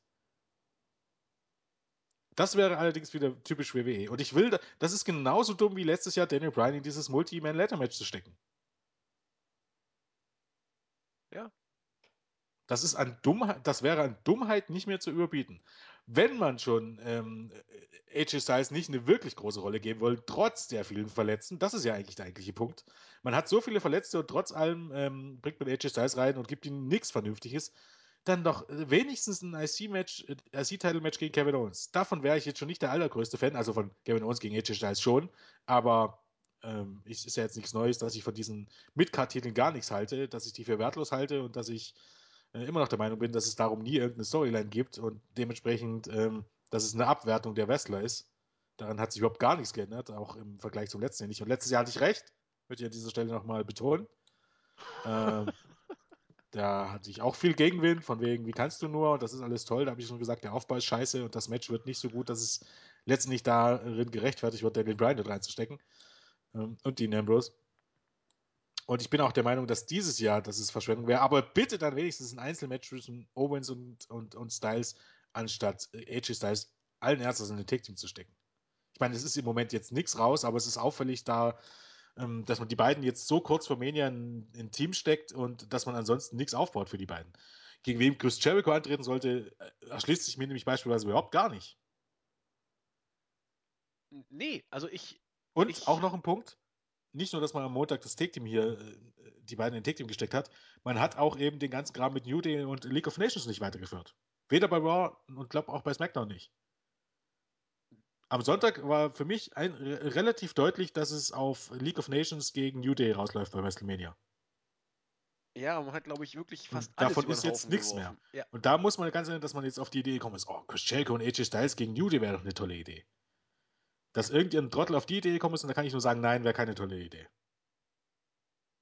Nicht mal mein Ansatz. Es wird aber, und ich glaube, da kann man fast die Uhr nachstellen, wirklich dieses Multi- äh, Das wäre aber noch viel schlimmer. Also nicht, nicht nur Chris Jericho und, und AJ Styles in die Take Team Division zu stecken, sondern dann noch nicht mal in den normalen Take Team Match, sondern in ein Multi-Take Team Match. Das wäre ja an, an Dummheit überhaupt gar nicht mehr zu überbieten. Ja, vor allen Dingen, weil sie beiden, weil die beiden gewinnen werden. Die werden die Gürtel gewinnen. Das, wie gesagt, das macht überhaupt gar keinen Unterschied, äh, weil äh, ob sie jetzt dort gewinnen oder verlieren, macht gar keinen Unterschied, weil, wie gesagt, das, das, das wäre das Dümmste, was WWE, ich weiß nicht seit wie vielen Jahren gemacht hat. Mir fällt nichts Dümmeres mehr ein. Dümmer als das Main Event Segment hier. Also für dem, was man machen will. Also da hätte ich echt keine Worte mehr. Ah, Ein ich bin normales mal Take Team gespannt. Match gegen New Day, das wäre ja noch die eine Sache, das würde ich auch noch schlimm genug finden, aber die beiden auf ein Level mit diesen ganzen Geeks zu stellen, das ist ja, das wäre ja echt. Also, ne, also Ja, ich greife mal kurz vor. Eventuell auch in diesem Let äh, Leather- äh, Multi-Man Tag Team Match dabei. R-Truth und Goldust. Usos, die Dudleys, Ascension immer gerne Social genommen. Outcast, naja, Out Ascension glaube ich nicht, die werden dort niemals Nein, lassen. und auch Nein. die rundverbesserten Matadores werden auch nicht dabei sein. Nein. Social Outcast vielleicht. Äh, ja, mal sehen, wer da noch ist. Aber nein, nein, das möchte ich nicht. Ich möchte gern ein Einzelmatch von AJ Styles gegen irgendjemanden, ein Einzelmatch von. Ja, auf Jericho bietet sich auch niemand. Ja, vielleicht US-Title. Dann bringt doch hier Jericho gegen Kalisto ein Einzelmatch und alles ist gut. Jericho kann auch gut Lucha. Hat er noch, ähm, noch drin äh, aus seinen Anfangszeiten. Äh, das wäre vielleicht noch eine Option. Und Die würde ich gar nicht so schlecht finden. Styles gegen, gegen Owens, und, ja. ja. und, und Jericho gegen Kalisto. Könnte man noch mitgehen. Und dann bringt doch hier äh, Social Outcast gegen New Day. Dann hast du die alle gleich verwurstet. Weißt du? Kannst dir auch ein Six-Man-Tag-Team-Match um die Tag-Team-Titel machen.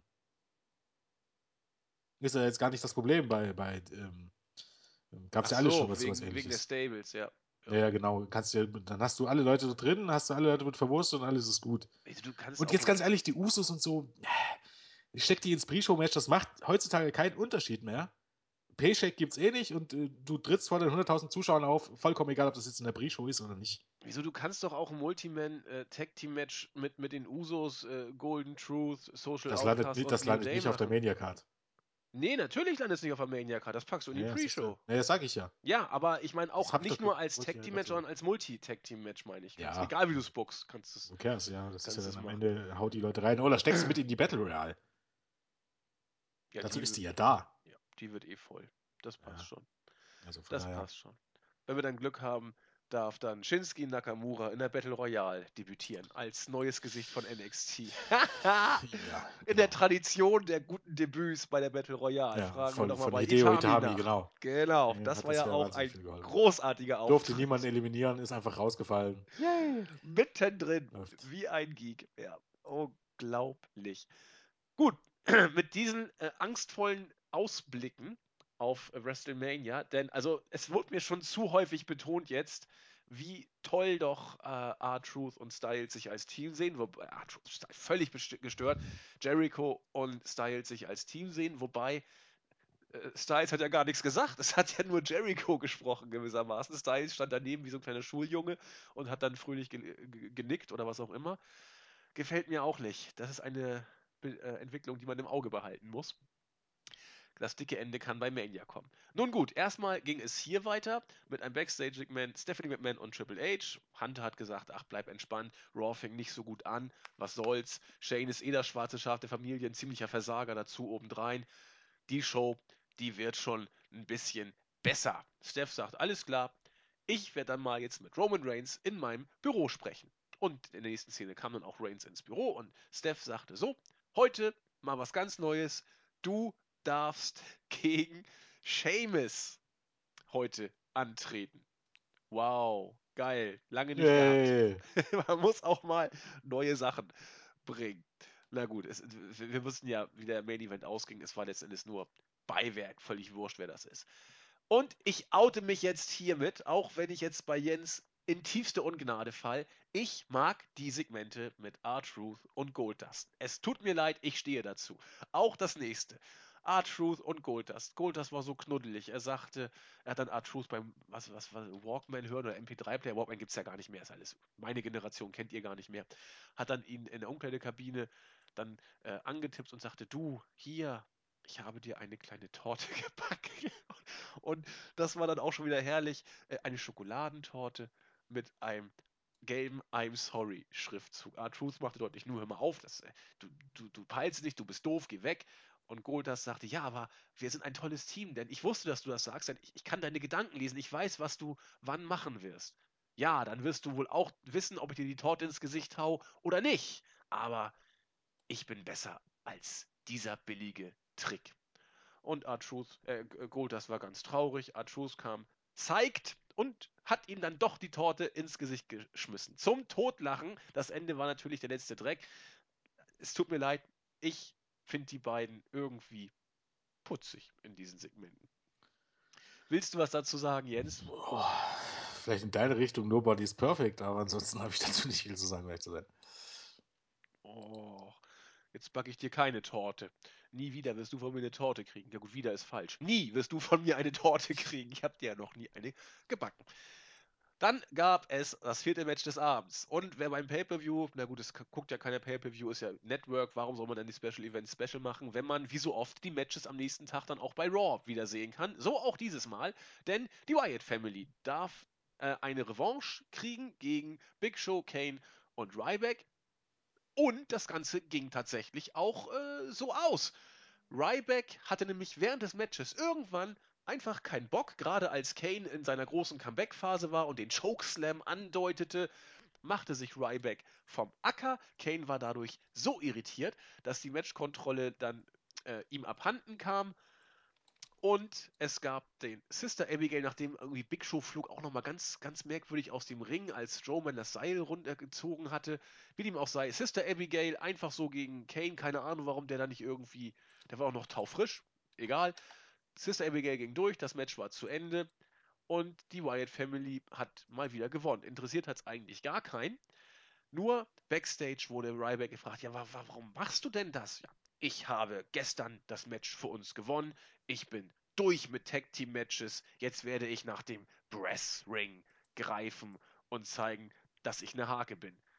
Ich habe hier ein bisschen Angst, dass man da für WrestleMania irgendwas vorhat mit dem Pfosten. Hm, hast du die Smackdown? Ähm, nee, habe ich noch nicht. Hm, ja, ne, gut, dann hätten wir es auch gelernt. Nee, er hat, er hat, glaube ich, gesagt. Nee, lass mich mal eine Lügen. Er ist noch nicht mal bei Smackdown aufgetreten, sondern, glaube ich, beim Main-Event. Okay, dann muss es ja nichts bedeuten. Äh, einige glauben ja auch, jetzt holt man. Äh, es ist manchmal. Ich bin heute irgendwie. das soll jetzt auch keine, keine Publikumsbeschimpfung werden. Ja, aber es hört sich teilweise schon so an, Jens. Ja, naja, aber. Jetzt, weißt du, das ist eher so ein bisschen äh, ins Gewissen reden.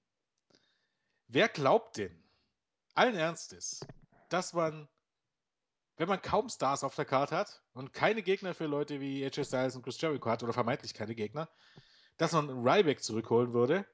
Also erstens mal äh, ist Ryback nicht zum Heel geturnt, weil er bei das Main Event gegen Tyler Breeze angetreten ist. Es war kein Heel-Turn. Muss man erstmal dazu sagen. Und zweitens, wer glaubt denn, dass man Ryback bei Mania gegen Goldberg stellt? Goldberg, der wahrscheinlich für einen Auftritt schon im sechsstelligen Bereich ein Geld verlangt. Da kann ich mein Geld auch verbrennen. so einfach ist das. Ryback ist es nicht wert, und das ist nichts gegen Ryback, sondern einfach was äh, sein Standing auf der Card ist es nicht wert, dass er ein Match gegen Goldberg bekommt. Egal, ob man jetzt Goldberg mag oder nicht. Wenn ich Millionen für einen Auftritt, das ist genauso wie, wie, wie die Rindviecher, die geglaubt haben, dass, dass, dass man für WrestleMania ein Match zwischen The Rock und New Day aufbaut. hat das echt jemand geglaubt? Ich sag jetzt lieber nicht, wer das geglaubt hat. Macht aber nichts. Auch das kann mal passieren. Ist doch nicht schlimm. Das sind die wahren Experten, muss man ganz ehrlich sagen. Nein, Ryback wird bei Mania kein Match gegen Goldberg bestreiten. Oh, das will ich sehen. Gesetzten Fall ist, gesetzten Fall ist Goldberg, man würde Goldberg bekommen, würde der in irgendeinem Main Event stehen und nicht in einem wertlosen Match gegen Ryback, weil Goldberg ist viel zu teuer, um ihn an den Ryback zu verschwenden. Ah, oh, das Match wird doch geil. Goldberg gegen Ryback. ich zahle. Ja. Dementsprechend äh, würde ich daher nicht, also ansonsten war es eben halt hier das typische 50-50-Booking, äh, weil das muss man bringen. Und ja, äh, zwölf Minuten ähm, hätte man sich, ja, was heißt, es war jetzt nicht furchtbar grausam, aber es war jetzt auch nicht viel anders als beim, äh, beim Pay-Per-View. Und ich bin kein Fan davon, Pay-Per-View-Rematches zu bringen, aus dem einfachen Grund. Zumindest nicht so, weil dann fragt man sich, warum man überhaupt bezahlt hat. Und ähm, ja, 50-50-Booking. Ähm, Aber scheiße war Big Show over, oder? naja, Meine ist Güte. Halt, dazu sage ich nicht mehr allzu viel. Also, äh, Der wurde ja hat sich keine Sau für Kane interessiert. Ja, weil ach, ich weiß auch nicht, warum, um ehrlich zu sein. Ich habe keine Erklärung. Wir sind in Detroit, also, äh, na, Nee, naja, Detroit ist jetzt nicht unbedingt dafür bekannt, dass es jetzt eine ganz große Wrestling-Hochburg ist, aber ansonsten sind die Fans, vielleicht sitzen einfach viele Oldschool-Fans, was auch eine Erklärung dafür wäre, warum viele hm, Triple H be be be bejubelt haben. Obwohl Kane wurde kaum bejubelt, das macht also auch wieder keinen Nee, Sinn. passt nicht. Ganz Aber so, so eine richtig Smart Mark Hochburg ist ja Detroit jetzt auch nicht. Also Detroit ist ja jetzt nicht Chicago oder Philly, dementsprechend ähm, weiß ich nicht genau, woran es lag. Ach, Also, an, weil Big, Big Show in, in genügend anderen Städten ähm, äh, Please Retire Chance bekommt. nee, Also ist habe ja jetzt nicht so, dass er jetzt überall over wäre. Nein, Also deswegen bin ich ja so überrascht. Deswegen war ich ja so überrascht. Naja, Big Show das ist war, wie gesagt, das war over. jetzt keine super Smart Mark Crowd. Außer in Deutschland ist Big Show natürlich sehr over, aber das ist auch nicht wirklich Smart Mark Crowd meistens. Nichts gegen äh, alle, die hier zuhören, aber wenn ihr mal bei den Hausshows von der WWE in Deutschland seid, dann wisst ihr, dass Roman Reigns und Big Show da gnadenlos bejubelt werden. Ja, das, das ist eine andere Crowd. Egal. Es ist, wie es ist. So, Ich finde es auch immer ein bisschen albern, sich darüber aufzuregen. Also die Leute, ja, schade, dass nicht so viele Smart Marks da waren. Ähm, letztendlich ist es, es hat es auch einfach was damit zu tun, dass eben die Smart Marks auf sich aufmerksam machen müssen. Also man muss sich nicht unbedingt darüber jammern, dass nur Marks jubeln oder nur Marks da sind. Äh, meistens ist es so, dass die Smart Marks einfach keine Stimmung machen, was ja dann eher an den Smart Marks liegt als an den Marks. Also von daher, ja. es ist ja auch einfach nur eine Show. Das kann man ja auch ein bisschen entspannter sehen. Wie dem auch sei, kommen wir zum fünften Match des Abends. Die Mädels waren auf dem Programm. Sascha Banks trat an und sie trat an gegen Naomi. Tamina war wieder in ihrem Schlepptau und die hat auch immer wieder ordentlich versucht einzugreifen. Ja, Match mit sieben Minuten war so okay, sag ich mal. Irgendwann, nachdem Tamina einmal zu viel eingriff, kam dann auch Becky Lynch dazu und hat dann ihrer neuen, jetzt wohl eher Freundin als äh, noch vor einiger Zeit, Sascha Banks, dann auch beigestanden. Die hat dann nach dem Submission im Bank Statement das Ganze auch gewonnen. Soweit, so gut. Das war jetzt auch nichts, was irgendwie relevant war. Relevanter war dann eher das, was danach kam. Charlotte kam raus mit Ric Flair und hat, fand ich eigentlich ganz süß, mit den beiden gesprochen und meinte, ja, hier seid ihr tolle Freunde, das gefällt mir. Watch out! Und dann hat Becky Lynch schnell geguckt, weil man dachte, Mensch, vielleicht greift ja Becky Lynch jetzt tatsächlich, äh, greift äh, Sascha Banks jetzt tatsächlich Becky Lynch an. Fand ich eigentlich so ganz nett. Äh, Hauptpunkt war, ich werde ein Match gegen WrestleMania bestreiten und zwar gegen einen von euch beiden. Mal gucken, ihr beide müsst dementsprechend jetzt gegeneinander irgendwann antreten und dort wird sich dann herausstellen, wer von euch beiden mein Gegner bei WrestleMania ist. Das hat, ich weiß nicht, wurde das irgendwie aufgeklärt? Ich dachte, das hat sie eigentlich mal selbst jetzt so festgesetzt. Das kann sie wohl bucken, wie sie lustig ist. Ric Flair war dabei. Gefällt mir eigentlich als, als Opa Heel besser als als Opa Face. Das finde ich immer so ganz nett, wie er da rumtüdelt. Ja, fast war es absehbar. Also entweder Three-Way oder eben äh, äh, Singles-Match. Jetzt wird es wohl ein Singles-Match. Kann sich noch ändern. Vielleicht wird es tatsächlich ein Three-Way durch irgendeinen Screw oder was auch immer. Aber derzeit wird es wohl sein, Charlotte gegen mm, abwarten. Tendenz wohl eher Sascha Banks, oder? Ja, also ich glaube, dass das Schwenks diesen Match steht, dürfte sicher sein, weil, wenn man sich mal dran erinnert, Charlotte gegen Becky hatten wir nun erst mehrmals. Also Ja. Ich kann mir noch ein äh, Multi-Divas-Match vorstellen, aber sicherlich kein Singles-Match zwischen Charlotte und, und ähm, Charlotte und Becky. Ähm, ja, äh, war okay. Ich verstehe nur nicht, was ich nicht ein bisschen verstehe, ist, ähm, bei SmackDown gibt man jetzt bekannt, kommt Charlotte nochmal raus und bekannt, dass das ne äh, Match nächste Woche bei Montag bei Raw ist. Ach was. Ist es nicht ein bisschen sinnlos? Warum gibt man das nicht gleich am Montag bekannt? ja, wäre vielleicht gut. Oder man, man gibt bekannt, dass Charlotte am Donnerstag Donnerstag bei SmackDown sagen, ja, ja, Genau. dass man sagen Ja. könnte, okay, da gibt es einen Grund, SmackDown einzuschalten und ähm, bei SmackDown gibt es dann den Grund, Raw einzuschalten. Aber am Montag zu sagen, dass das Match stattfinden wird und gar nicht zu sagen, äh, äh, wann, das macht irgendwie gar keinen Sinn. Also manchmal, ich bin irgendwie tatsächlich ein bisschen ein besser Promoter als WWE. Zumindest was sowas angeht. ja, Ah, meine Güte. das, das ist wohl so. Weiter geht's. Stephanie McMahon und äh, Vince McMahon in einem Backstage-Segment. Stephanie macht deutlich, also pass mal auf, eins sag ich dir.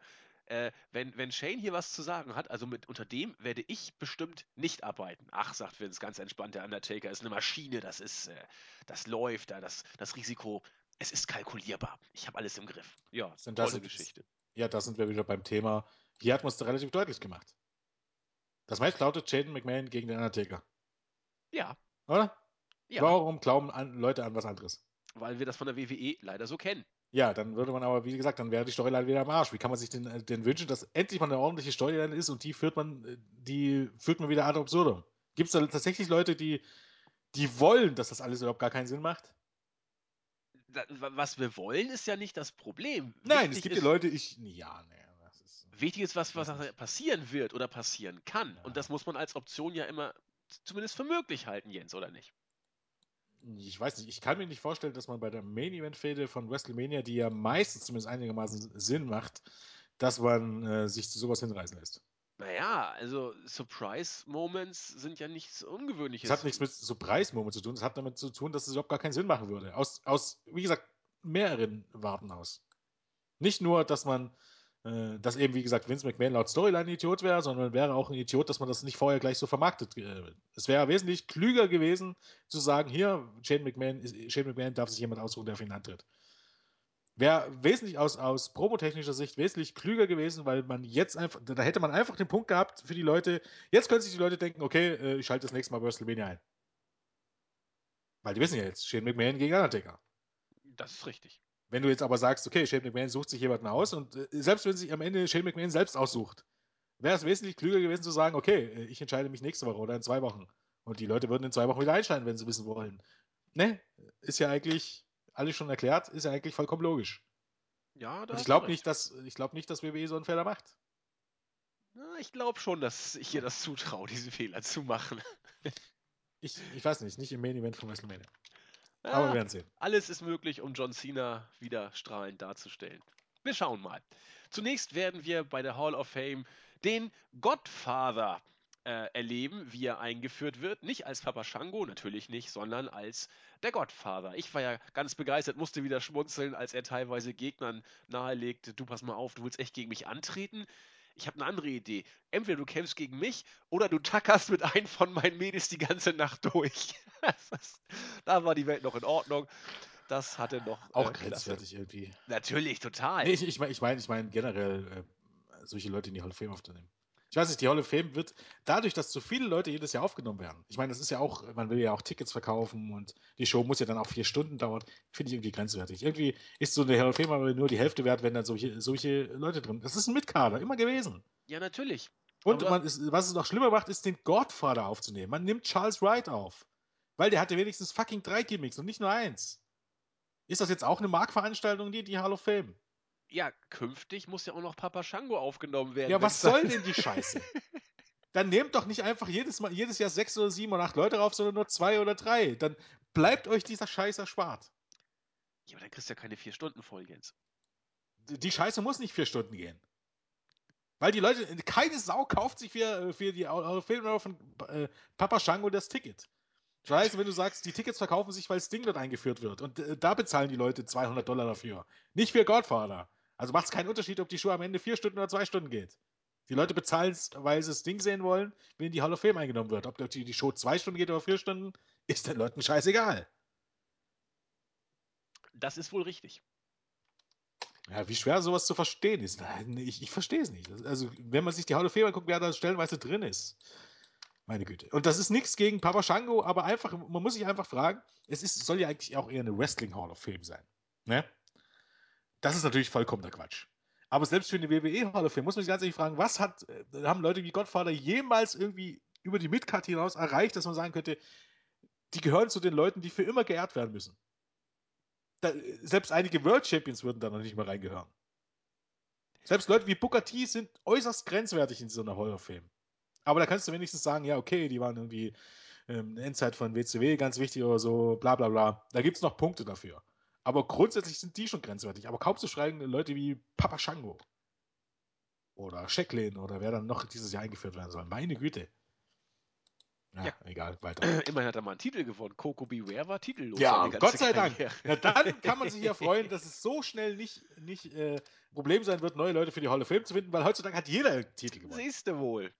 Geht doch alles. Sogar Ryback. Aber egal, bevor Jens hier durchdreht, denn es wird jetzt nämlich nicht viel besser, was äh, Jens Laune angeht, glaube ich. Machen wir weiter. Der Main Event stand an. Und hier bin ich ein bisschen vom Glauben abgefallen. Oder, oder ich, ich, ich, ich, ich, ich, muss, ich muss an Hunter ein bisschen zweifeln. Aber egal, der Reihe nach. Roman Reigns gegen Sheamus. Soweit war ja bekannt. Die beiden haben sich ein Match geliefert, das wir in der Art und Weise schon ein paar Mal gesehen haben. War jetzt alles nichts Dolles. Nach elf Minuten war draußen großes Tohuwabohu. Spear von Reigns gegen Sheamus on the Concrete sozusagen, außerhalb des Rings. Und dann kam die Musik von Hunter. Da gab es schon einen relativ großen Pop aus dem Publikum. Hunter kam dann an den Ring und Reigns hat keine Zeit vergeudet, auf Hunter einzuprügeln und dann gab es einen schönen Brawl außerhalb des Rings. Reigns hat mit Hunter eigentlich gemacht, was er wollte.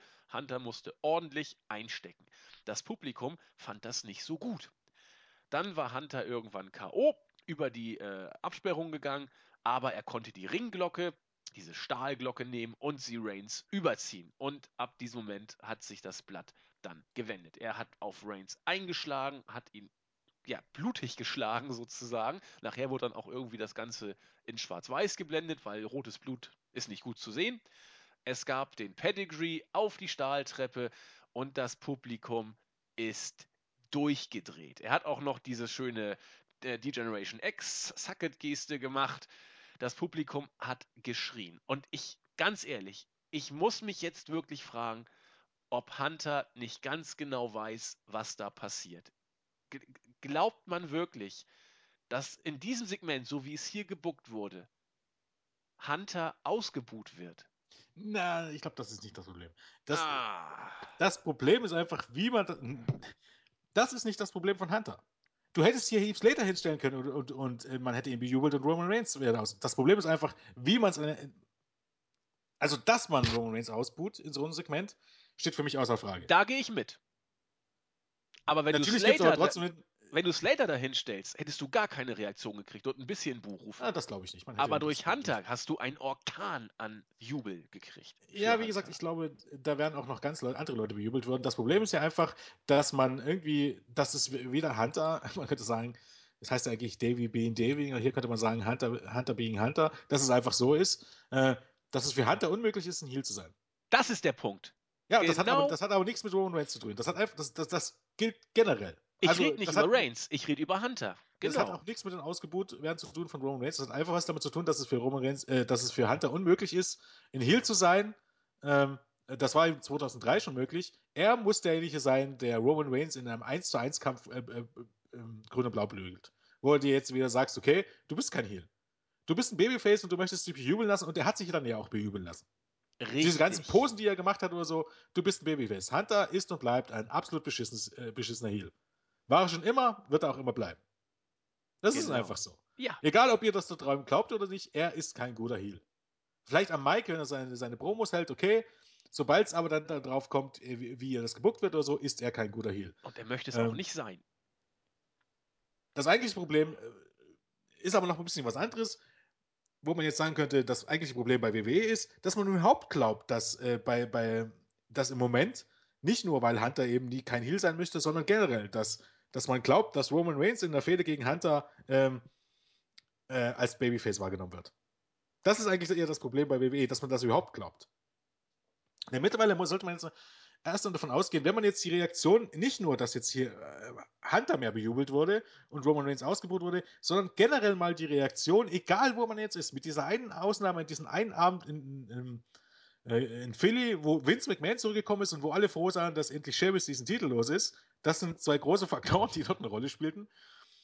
Abgesehen von diesem Arbeiten, äh, Abend hat man das jetzt 14 Monate lang probiert. Und 14 Monate lang, äh, oder vielleicht noch länger, muss einem doch aufgefallen sein, dass Roman Reigns nicht ein einziges Mal bei diesen TV-Shows und Pay-Per-Views die Reaktion bekommen hat, dass man sagen könnte, okay, der ist der neue Topstar. Guckt euch spaßeshalber die Zeiten 2003, 2004 mit John Cena an oder 2004, 2005 mit Batista. wie die damals bejubelt wurden. Guckt euch spaßeshalber an, wie Daniel Bryan vor ein paar Jahren bejubelt wurde, wo man immer gesagt hat, ja, ja, das macht ja nichts, wie der bejubelt wird. Und guckt euch an, wie die Ratings damals mit Bryan war. Und dann guckt euch an, wie die Reaktion auf Roman Reigns ist. Es ist nicht, es ist nicht das Problem, dass Leute ihn ausbuhen. Das ist nicht das Problem. Das war ja auch bei John Cena nicht das Problem. Wichtig ist es am Ende, dass ähm, du bei den Leuten Emotionen herauskitzelst.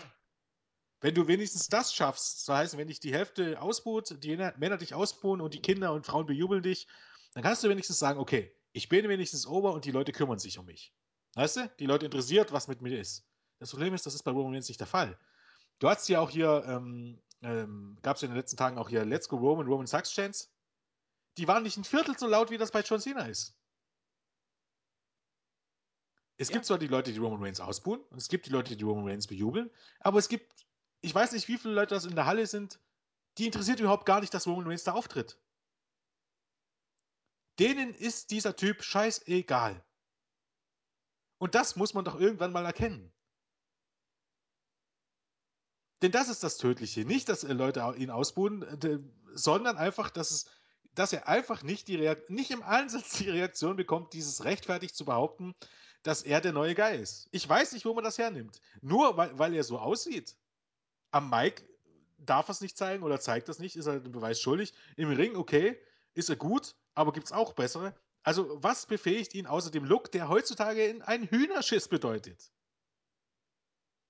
Was ihn befähigt, dass Vince ja. ihn ausgesucht hat. Das, ja, das tut aber, aber auch Vince kann nicht so dumm sein, das jetzt auf, auf Biegen und Brechen durchzuziehen. Man muss doch einfach merken, und hier muss man es, in den letzten beiden Tagen muss man es wieder gemerkt haben, weil du den auch gegen sonst wen stellen kannst. Willst du den jedes Mal gegen einen Loser stellen, den wirklich überhaupt gar niemand sehen will, wie Seamus, damit ihr einigermaßen Reaktion bekommt? Und willst du dann jedes Mal jemanden zurückholen, der den Heel so großartig spielt wie Vince, damit er dann überhaupt bejubelt wird? Denn, denn nicht Roman Reigns wurde deswegen bejubelt, sondern er wurde bejubelt, weil irgendjemand Vince McMahon aufs Maul gehauen hat und weil Gott sei Dank Sheamus den Titel los ist. Das war der Punkt, warum er an diesem einen Abend und nur nach diesen Situationen bejubelt wurde. Denn auch während des Titelmatches damals im Dezember hat man ihn ausgebuht. Beziehungsweise hat man sich nicht um das Match gekümmert. Es waren also gefühlt zehn Minuten, wo er bejubelt wurde. Jens, und daran hast, halten sich nun alle fest. Du hast ja auch recht. Und ich bleibe ja auch dabei.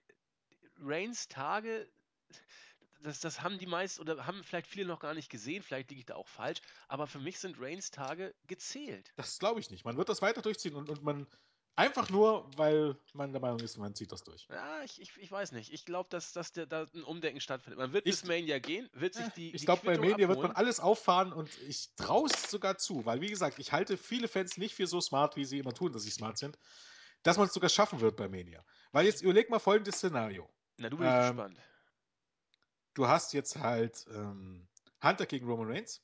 Ja. Hast Stephanie McMahon, die letztendlich gehasst wird, im Gegensatz zu Hunter. Und Vince McMahon, der so guten Hügel spielen wird, dass er gehasst wird am Ende.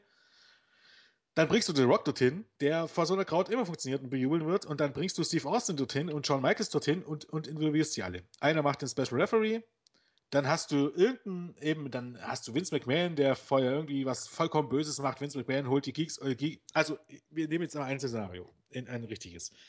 The Rock wird Special Referee, ne? In diesem mhm. Match. Und Vince McMahon greift immer wieder ein und Vince McMahon sorgt dann dafür, weil er nicht zufrieden ist mit The Rock als Special Referee, sorgt er dafür, dass die Geek of Nations The Rock angreifen. Dann hast du erstmal, alle hassen äh, sowieso die Geek of Nations und alle hassen Vince McMahon. Ist ein Win, ne?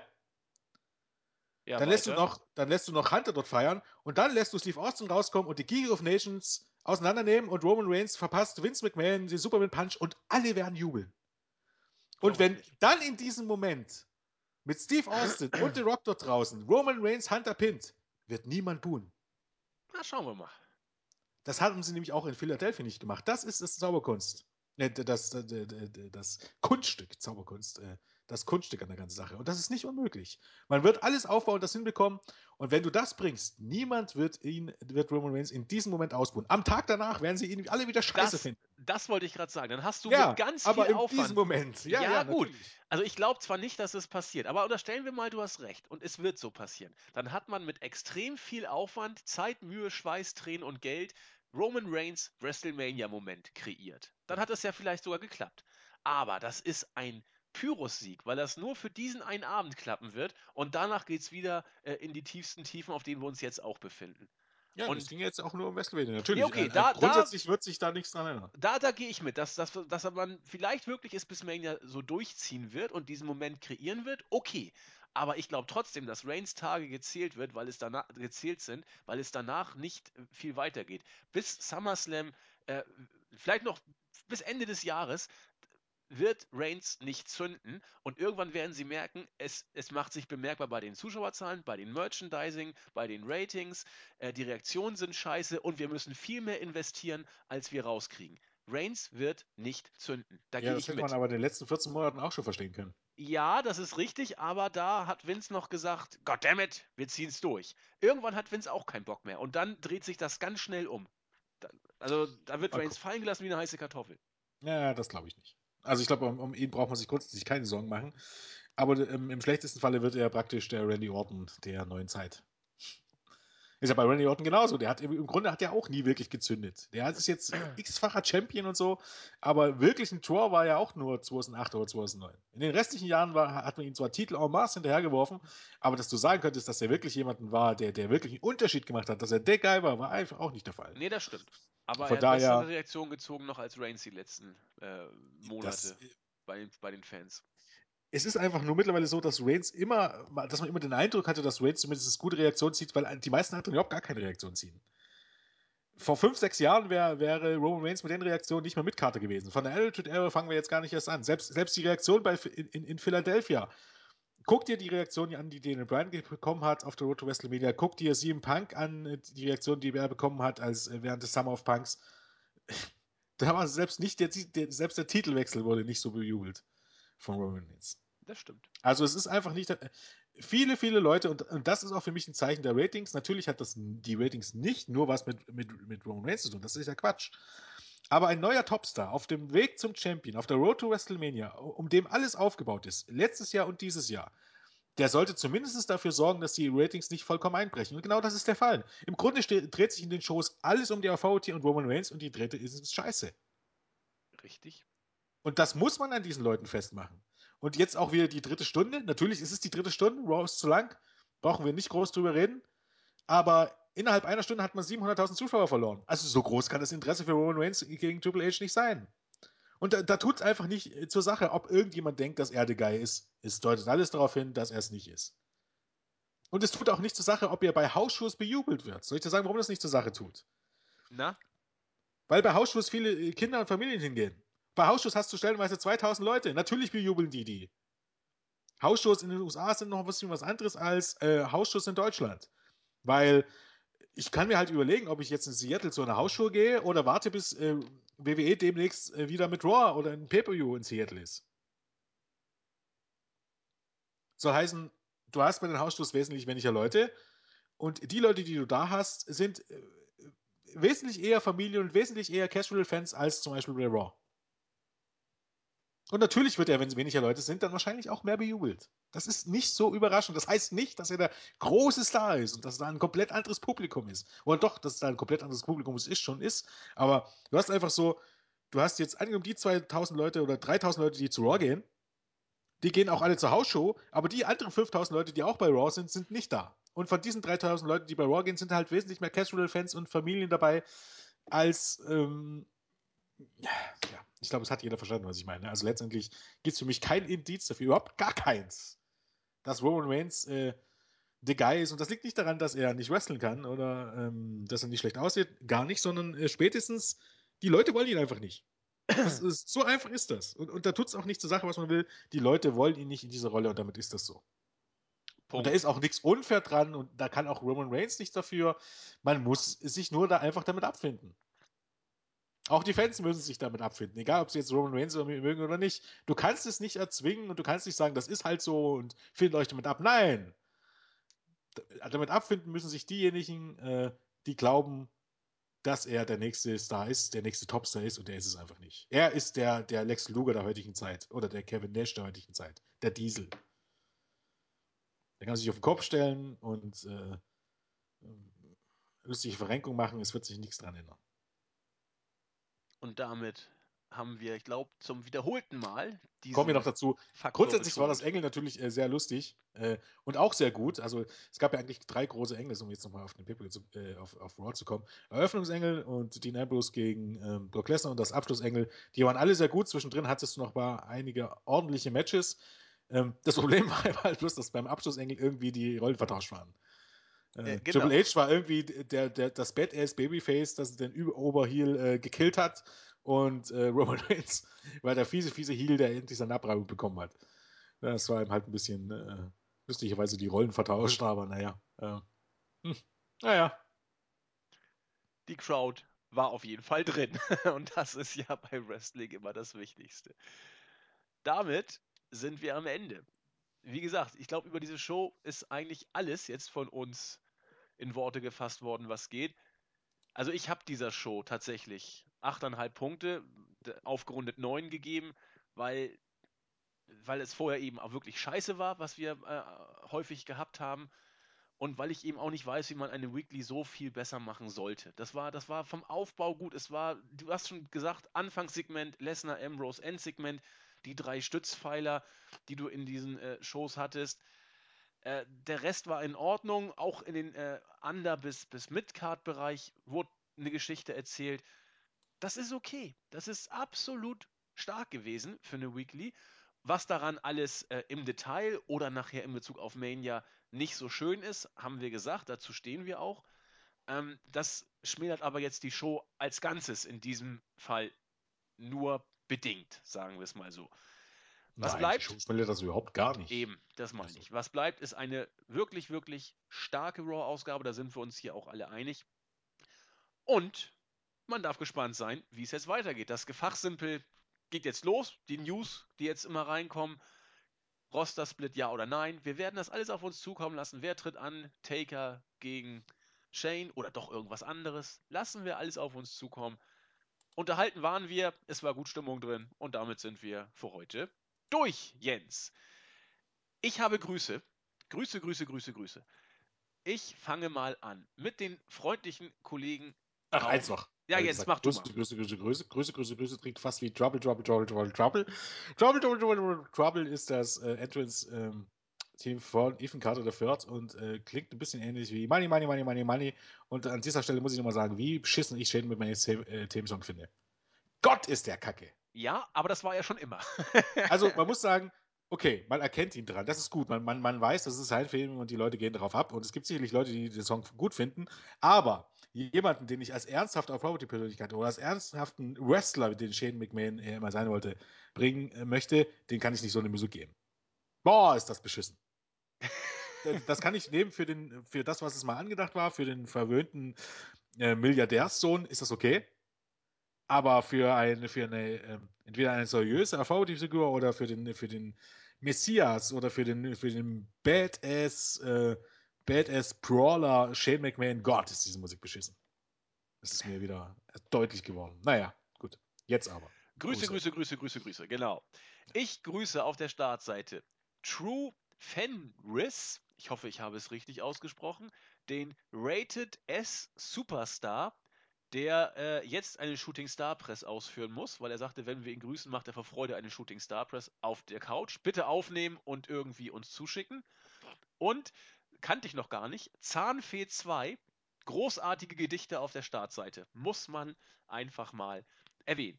Dann auf Twitter Cem Demir, Timo Müller und Love Hardcore.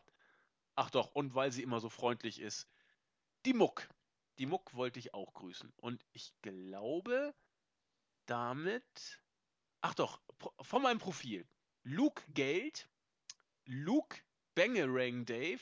Ich glaube, das ist unser jüngster Podcast-Hörer. Er ist zwei Monate alt, habe ich gelernt. Der Sohn von Bangerang Dave, der immer so gerne unsere Reviews hört. Und ich grüße auch seine Frau, Ich wollte gerade sagen, irgendjemand sollte es doch Genau, sein. seine Frau, äh, anonym. Ich kenne sie auch nicht, aber ich glaube, äh, jetzt haben wir sie auch gegrüßt. Und oh, verdammt, Jens, grüßt du mal bitte Äh, ich gucke nämlich, ich sollte nämlich die Freundin von irgendeinem Board-User auch noch grüßen. Da muss Ja, ich aber kurz doch. nachgucken. Ähm, gut, dann grüße ich jetzt mal ein paar Leute, die auf YouTube gepostet haben. Und zwar grüße ich da den ähm, IP-Fan Pascal, ähm, der unbedingt mal erklären muss, was denn eigentlich sein äh, Name eigentlich bedeutet. Das erschließt sich mir nicht ganz. Aber egal, äh, ähm, sei gegrüßt. Dann grüße ich ähm, nächste Ausgabe. Das ist gut, dann die, die, die, ich glaube, das war Absicht natürlich, äh, denke ich. Äh, den Dean Ambrose Anstäbel. ähm, und dann grüße ich noch mal ein paar Leute, die wir sonst nicht gegrüßt haben. Also die beiden haben gefragt, gegrüßt. Ähm, dann grüße ich mal den Streak Taker. Ich glaube, das ist auch nicht das erste Mal, aber egal. Dann Er schreibt ja auch sehr viel.